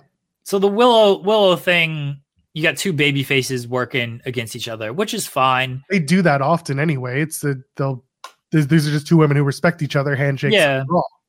Yeah, it, it, that's fine. I think like she's got to go after the world title. I, I do think like her playing off Toni can be very good by the way. I like that way more than her doing anything with Skye Blue and and or, or uh, Julia Hart, which I think they're doing good work. The the overall like the the gimmick itself, not for me. I've said that plenty of times. I, I respect the work that they're doing with it, just not really my cup of tea. The Toni Storm stuff, I think she can play off that great, and I think it could be very good. Um, but yeah, like, are they going to get more television time because of it? Are you going to who loses television time. You know, it's uh I think she can definitely be a change. It's just uh, how long is that change going to last? And I hope it lasts for a, a long for a long while. I hope it is a real change. Yeah, it'd be nice to see that women's division flourish. We've seen some positive reaction to at least World's End having three matches with the women. They weren't all perfect, but at least they were there. The TBS Championship, I don't hate the idea of it becoming the uh almost their developmental women's title, which technically that should be the Ring of Honor women's title, but Athena is forever champion, so whatever. Either way, if you're going to be on TV and you're going to be on Collision and you're going to defend the TBS title, I don't hate the idea of the younger talent going for that title and then using it as a means to springboard up to the women's world championship when the time is right if they do that, yeah, it's a mid card title. There you go. Uh, but it's but a lot of the talent there are like because they've been treated this way more undercard because that's just the women's division hasn't been very well defined over the years. So as they start to find that definition, you can start using the TBS title as a mid card instead of a developmental title. Right now, it's just used as they this is the young talent they're vying for this, and it's working. They're doing good stuff. I do wish that they got rid of like just the spooky people going after the title though. Yeah, I mean that's that's just what it's been. Maybe that'll change now that Julia's defeated Abaddon and Thunder Rosa is probably owed something. I mean, Thunder should be coming after one of these titles. I the women's world title would be better, but I can also see like she's on collision. She had the the tag team match where she defeated Skye Blue, so I can see her being part of the TBS division there. Um, so Thunder Rosa is going to be involved somehow with the, the title picture. If Mercedes comes in, that's a big get. Where's Britt Baker in in all of this? Jamie Hayter is hopefully going to be back pretty soon. Like they've got they've got the talent there. It's just a matter. I you know I hope Riho and Shida don't get put back on the back burner like they typically do after they lose these matches. Statlander should still be involved. Willow should still be involved. The talent's there. It's just a matter of giving them enough time. And it again doesn't always have to be matches. And this is one thing I do give them credit for that they've done a they've done a better job. Is it's not always matches. It's still typically one women's match per show. But you're getting some backstage segments, you're getting some vignettes and things like that. And like just as long as you're getting them involved and telling the telling stories in different ways to get to the match, I'm cool with that as well. Because that's something they weren't doing good job of. It was just here's your match good luck. Now it's okay. Let's actually do backstage segments and stuff. Yeah, and even the the Mariah May debut, she's going to face Queen Aminata tonight, and that is something that they built to. Not that that Aminata was the the person she was going to face, but that Mariah May was going to have her open her debut match. It was going to be on Dynamite. Like they did a good job of promoting that to get there. And then also last week they turned it into the Toni Storm and Riho go home angle going into World's End. So yeah, you're right. Little things like that do go a long way with women's matches. It's not just go ahead, have your match. It is, we're going to build stories with these women as they should. And I hope that if you bring in someone like a Mercedes or even a Deonna Purrazzo, that you start to work with these women to build meaningful characters and meaningful, uh, meaningful matches and meaningful angles. So there you go. I'm going to cough and then we're going to bring up some super chats. I'll bring up the super chat. Uh, Will Chisholm says, is it me? Is it me or AWWB have their own verse? The WWE have the LWO, the Bloodline, Damage CTRL, AWO Tony, House of Black. Just give Mercedes the the Mercedes verse, the OG the Monet verse, Monet verse. Uh, that's like every wrestling company in existence, though. Like if you if you really want to get like technical about things, like right, like WCW had the NWO verse, and then every then everything else was adjacent to that. Like that's how things have kind of always been. They're they're not necessarily like their own universe. It's just their own stories. And when yeah. you're talking about uh when you're talking about big groups like that, like that's that's where the stories just kind of they they live. They live in that if you want to call it universe, fine. But I don't feel like they're detached always from everything else. They're just that's their story. And then you have other stories going on as well. Yeah, I agree. It's the universes are not universes. There's a WWE universe and an AEW Galaxy, whatever they want, whatever they started calling. I think it was Galaxy. Yeah. yeah, that, that was the, the the Jericho Appreciation Society joke. Yeah, yeah. Anyway, the the idea is their fan bases are their fan bases in their worlds. This is the Marvel thing that always popped me was like we're Marvel, and that's why because they they operate in their own little worlds. So all of these people, like Jeremy said, are running their own stories. Sometimes they do meet and twist, but very clearly defined storylines. It's not bad. A little bit of interaction here and there is good, but you don't want to muddy up the waters. Otherwise, you get a lot of confusion and a lot of like, oh, will they? And then people get their hopes up. And we know in wrestling, people get their hopes up. People don't show up or people don't have the matches with The Rock at WrestleMania 40 that we all expect. So who knows? But yeah, I would say we don't have a, a verse, a universe. We just have people's characters intertwined with other characters. And then they do move around because now that Toni Storm is done with Riho, Toni Storm's going to have to intertwine with somebody else. Mariah May, the Kris Statlander, who knows? There's just a lot of people that you can use from there. Um, Lee Butler sent a super chat saying Swerve Hangman match of the year. I, it's definitely up there for a lot of people. I don't know if you have another Yours, one. I know who yours what's is. that? I already know who yours is. What's mine? It's Miz and Snoop Dogg. Miz and Snoop Dogg. That's right.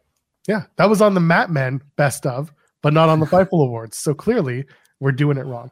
Val Capone Yeah. sent a super chat saying, ask, I'm going to ask SRS where my Steamboat Willie Fightful shirt is because that new logo is sweet. Also, Monet had a minimal due to injury but impactful matches. Absolutely. I again, I don't have a problem with Mercedes Monet, the entertainer. I just sometimes don't enjoy the fan base. And I think that's true of any hardcore fan base, wrestling fans, not like it doesn't matter who. Sometimes hardcore fans can be so much to deal with. But I like Mercedes Monet, the wrestler. I like the character most of the time. I do hope that she ditches the laugh. That's all I want gone from the character presentation. Ha ha! Money! Ha ha! Steamboat Money. Mercedes Willie. Ha ha. Sorry. Oh, that's all I can think about. That and diarrhea. now what? I don't know. What are we doing on this show? I don't know. We started talking. We got The Rock.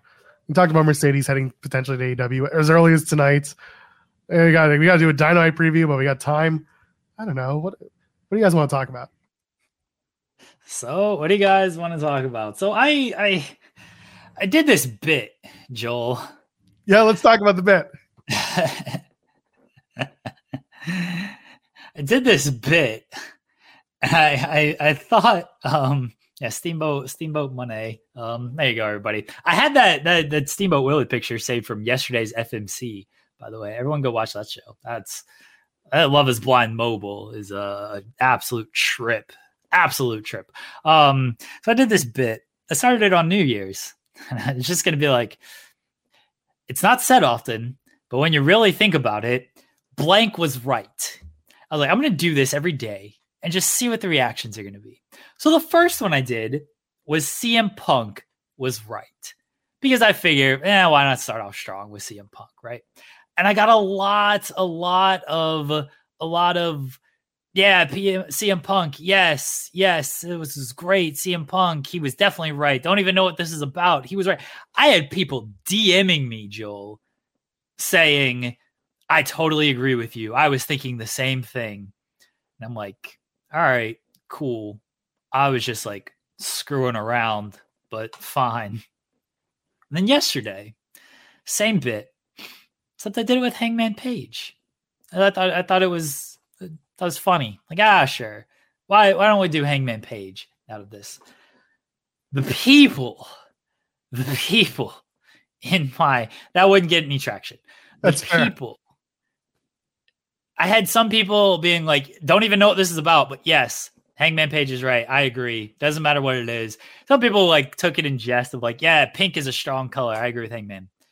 I had some people agreeing, but then I had the fans, the, the clear CM Punk fans, who were very mad at me, who were calling me an AEW mark, who who were like, he still lives rent free in your head, CM Punk. Like, why can't you AEW fans let it go about what CM Punk said about Hangman? And I'm just like, I'm watching Shai Gilgeous-Alexander drop 30 casually on Boston to defeat the number one team in the NBA. I'm watching Chet Holmgren knock down big time threes. I'm watching J Dub cook Jayson Tatum to hit clutch mid range shots. Can y'all not argue about wrestling in my mentions? Can y'all go away from me? But I found it hilarious that they were doing all of this. And I don't know how these people truly feel. I'm not, I don't want to do, I don't want to put like words in their mouth or anything. But the fact that they're like taking the time out of their day to like respond and like think that like they're doing this gotcha moment or they are getting me or they are uh, you know I don't or like CM Punk lives rent free in my head or I am an AEW mark the fact that they are like taking time out of their day to respond to this in such an innocuous tweet so annoying because Bixenspan, David Bixenspan message, uh, he he did it publicly, but he has his stuff locked. And but he asked like, yes, about what? And I replied to Bix because Bix has his, his shit locked. So I think it's funny. I replied to Bix. He's like, about what exactly was Hangman right? And I just replied, Virginia is for lovers. That's what Hangman was right about. And all these people in my mentions think it's about CM Punk. It really says more about them than it does me because I'm just fucking around sending this tweet and then I'm I'm watching OKC Thunder basketball, baby. I don't give a shit at all about this wrestling nonsense and your stupid arguments between your favorites who you probably need to let go of, as CM Punk famously said, because you have a relationship with these people that doesn't actually exist. And you may think I have this relationship with them that exists based on such an innocuous tweet, such a, a, a throwaway tweet. It literally says in my bio 95% of tweets are there to pop me. And that's what this was.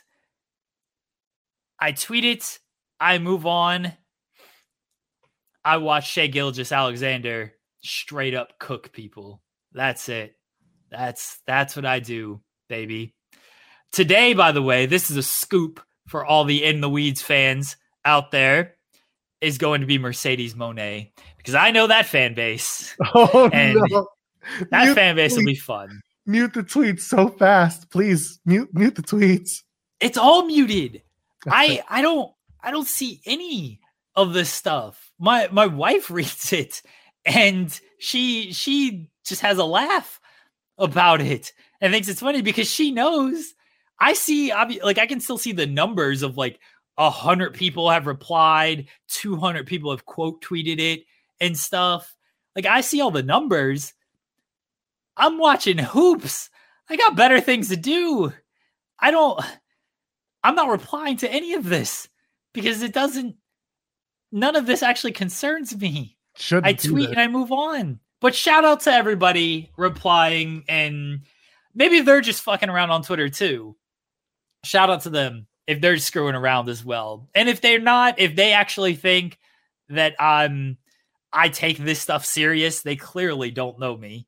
Clearly do not know me. And it, it their reply says more about them than my throwaway tweet says about me. And I'm not doing it for engagement, by the way, like because I don't get a dime off of Twitter. I have a blue check mark because I use TweetDeck for my job and I didn't even pay for it. I wrote that shit off. So It's also I didn't pay. It's also how we message some wrestlers who have their That's their also very up. true. Yeah. Yes, you got to be verified to like send DMs, and so I need that to like get people on this show. So yeah, that's why I paid for Twitter, not because I'm trying to make a bunch of money off of Twitter. I literally pay for it so I can do my job better. Maybe these people should get a job, and then they can have better things to worry about than a tweet that has nothing to do with anything. It's about Virginia is for lovers, everyone. That's it. That's what Hangman Page is right about. That's all. Virginia is for lovers. And what was CM Punk right about?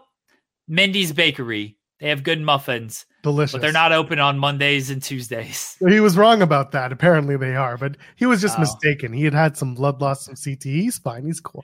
I got a message from the anonymous ITW general manager calling you a troublemaker right at that moment. And then I also got some more some more news from them uh, saying that they're also a part of this bit. So shame on you both. Shame on you both. Just troublemakers you are. But it's true. It's it's Twitter. Like I don't take any of this stuff serious. The the That's fact that life. No, it's not. The the fact oh uh, MK like not even a write off. I didn't pay for it. I'm not writing it off on my taxes. I wrote it off. I billed that shit to Jimmy Van. That's who's paying for my Twitter, baby. I ain't paying a dime off of it. That that was on my invoice. I was like, "Hey, This is what I use it for. Can I put this on my invoice?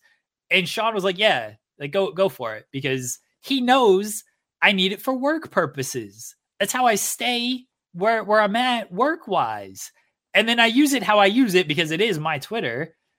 But I'm not getting in trouble from my bosses on this. I'll tell you. Oh, Joel, I'm gonna I'm gonna put this in the private chat when when you sent that by the way the the two tweets when you said the first one i was like i know exactly what this is and i support it. And i didn't say anything to you. I just like i'm gonna let this bit play out because i know what it's gonna do. And then i saw the second one i was like yeah we're doing this. And it was so so stupid but so funny. Oh man. I just i don't have the time to do that to to play out those bits at least not right now. But uh yeah I, check the I, private chat no i see i see. you yeah, that's the shit you get sometimes. I was just like, this uh, this isn't even what it is. You're, yeah. You're that Lambert guy. People DMing me. People DMing me and we're just like, I agree with you. I was thinking the same thing when they said this. And I'm like, you don't even know what this is about.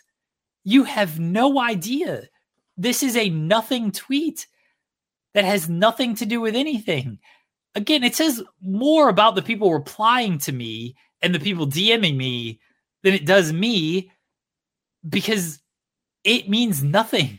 It truly it is nothing. It is a tweet about nothing that could literally be anything, but you make it about anything, not me because I know what it means. And it it literally means nothing, everybody. It is a fucking bit. My Twitter bio says 95% of tweets are meant to pop me. If you can't read that in my bio, I don't know what to tell you. Maybe you think this is the 5% that is not meant to pop me. Maybe I need to change it to 99% really 100% of the tweets are meant like to 90, 98 once in a while you get one that's like being serious or promoting your work or something. Yeah th- that's the 5% that it's not meant to pop me is like i'm trying to promote something or i'm trying to interact with people. Like that's it. That's the 5% that's not meant to pop me. The the other 95% or you know the real stuff like eh, had a tough personal year. I tweeted about some personal stuff. I'll continue to tweet about personal stuff that's not really just a pop me, that's actual life updates and things. 95% popping me. If it's wrestling related, it's probably just a pop me. My wrestling takes, if you want my real wrestling takes, you get them on this show or spotlight because Twitter ain't the place to do that. It's yeah, just not.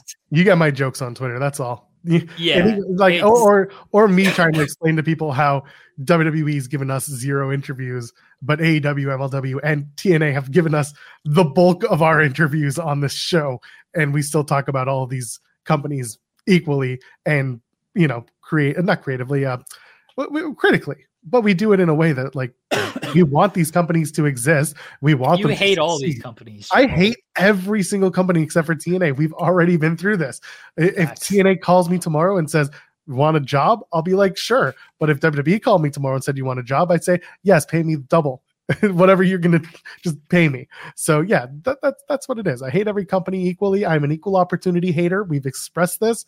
We know it to be true Twitter isn't real. Please don't treat it as such. And I get it. Sometimes, sometimes you get in your feels and you reply with your feels.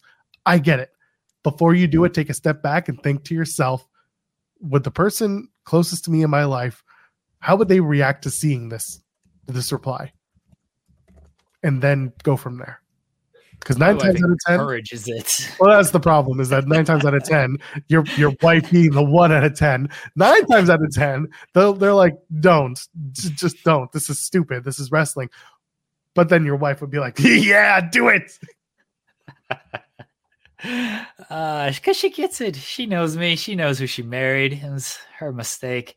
Louis, I don't have the fantasy book, The Thunder. We're winning the title this year, baby. I don't know who's stopping us. I don't I don't get optimistic about my teams very often. Everyone well is well aware of that, and I'll come back down to earth after we lose to the Hawks tonight.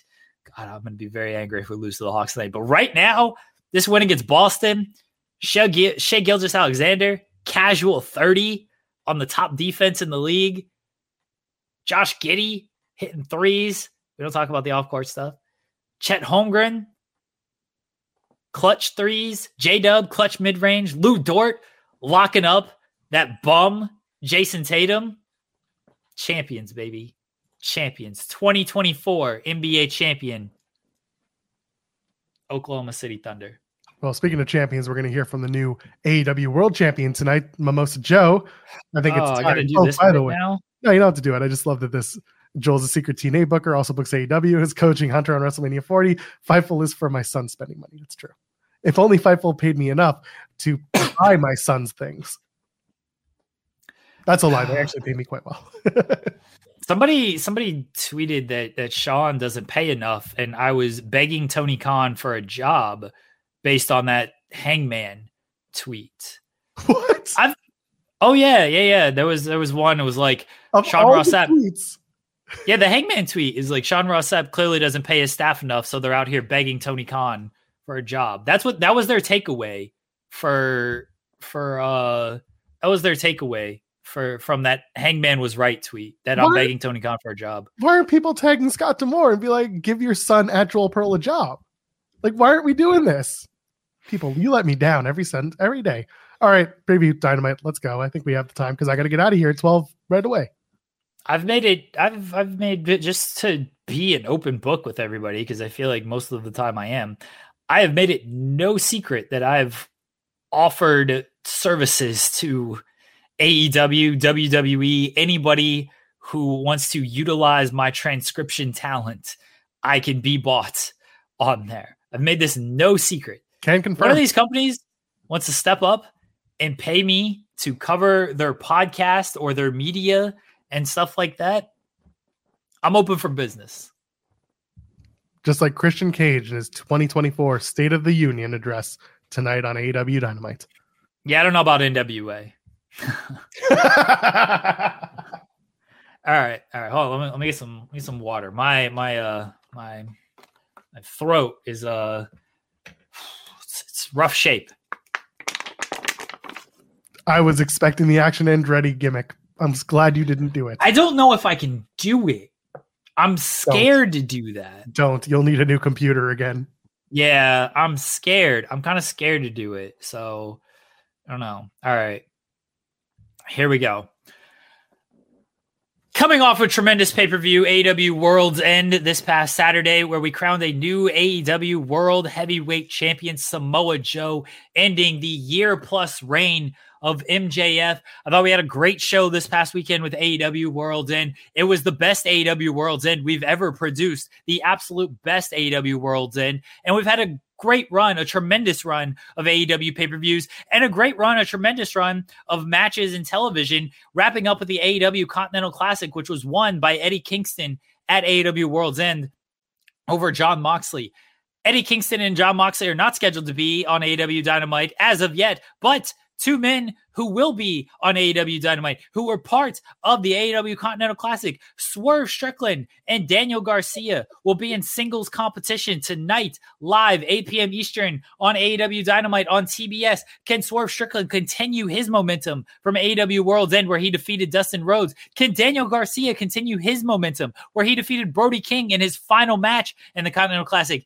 And when he scored the pinfall victory in the eight man All Star tag at AEW World's End, over Jay Lethal. It'll be Swerve Strickland, Daniel Garcia live tonight, 8 p.m. Eastern, AEW Dynamite. Plus, Mariah May makes her AEW in ring debut against Queen Aminata. This is a big matchup in the AEW women's division as Mariah May will look to get her fla- her own flowers after giving flowers to Toni Storm at AEW World's End. Mariah May, she will show the world what she is all about in singles competition against Queen Aminata. That's a big match in the AEW women's division. AEW Dynamite live tonight, 8 p.m. Eastern, TBS. All of that and the AEW International Championship will be on the line as Dante Martin steps up to face Orange Cassidy. Can Dante Martin in the reign of Orange Cassidy in the AEW International Championship matchup?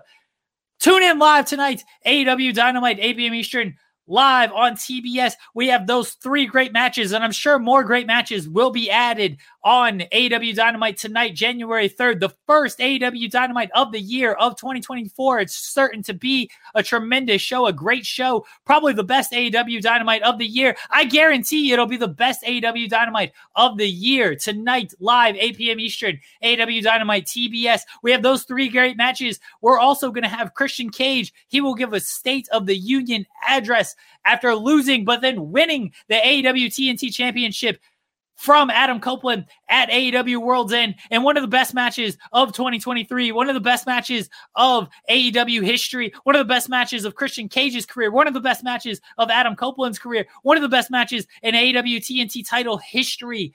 Christian Cage and Adam Copeland in a no DQ match at AEW Worlds End. Christian Cage lost to Adam Copeland, but Killswitch, who won the 20 man battle royal early in the night at AEW Worlds End Zero Hour, which you can watch live right now on YouTube. It's available for free. AEW Worlds End Zero Hour on YouTube. You can watch it. You can watch Killswitch win the AEW 20 man battle royal to earn a shot at the AEW TNT championship at any point. And when did he cash in his shot? He cashed it in at AEW World's End. Order the replay on pay per view.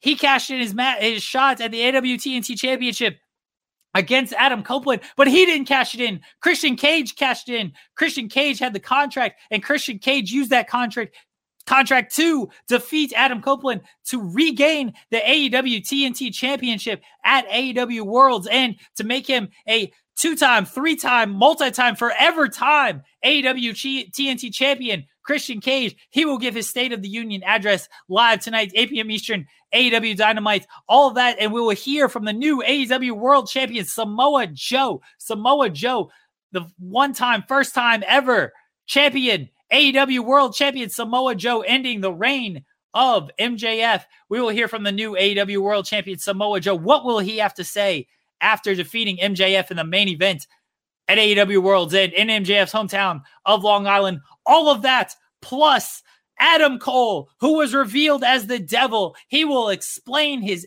actions. Why, Adam? Why? Why did Adam Cole turn on MJF? Why did he set him up? Why did he make MJF's life a misery for these months as the devil with his masked men? Roderick Strong, Matt Taven, Mike Bennett, Wardlow. Why did Adam Cole do all of this? Why did he turn against his best friend, MJF? There's only one way to find out, everybody, and it's to tune in live tonight, 8 p.m. Eastern, TBS. AEW Dynamite. I promise this will be the best AEW Dynamite of the year. You don't want to miss it. We're heading into a great 2024, a tremendous 2024. Thank you to our great partners at Warner Brothers Discovery for AEW Dynamite, TBS Live, 8 p.m. Eastern, TBS, the best Dynamite of the year. Thank you oh, to all the so great AEW fans. Justified. This is awesome chant. There you go. AW Dynamite tonight. Watch the show.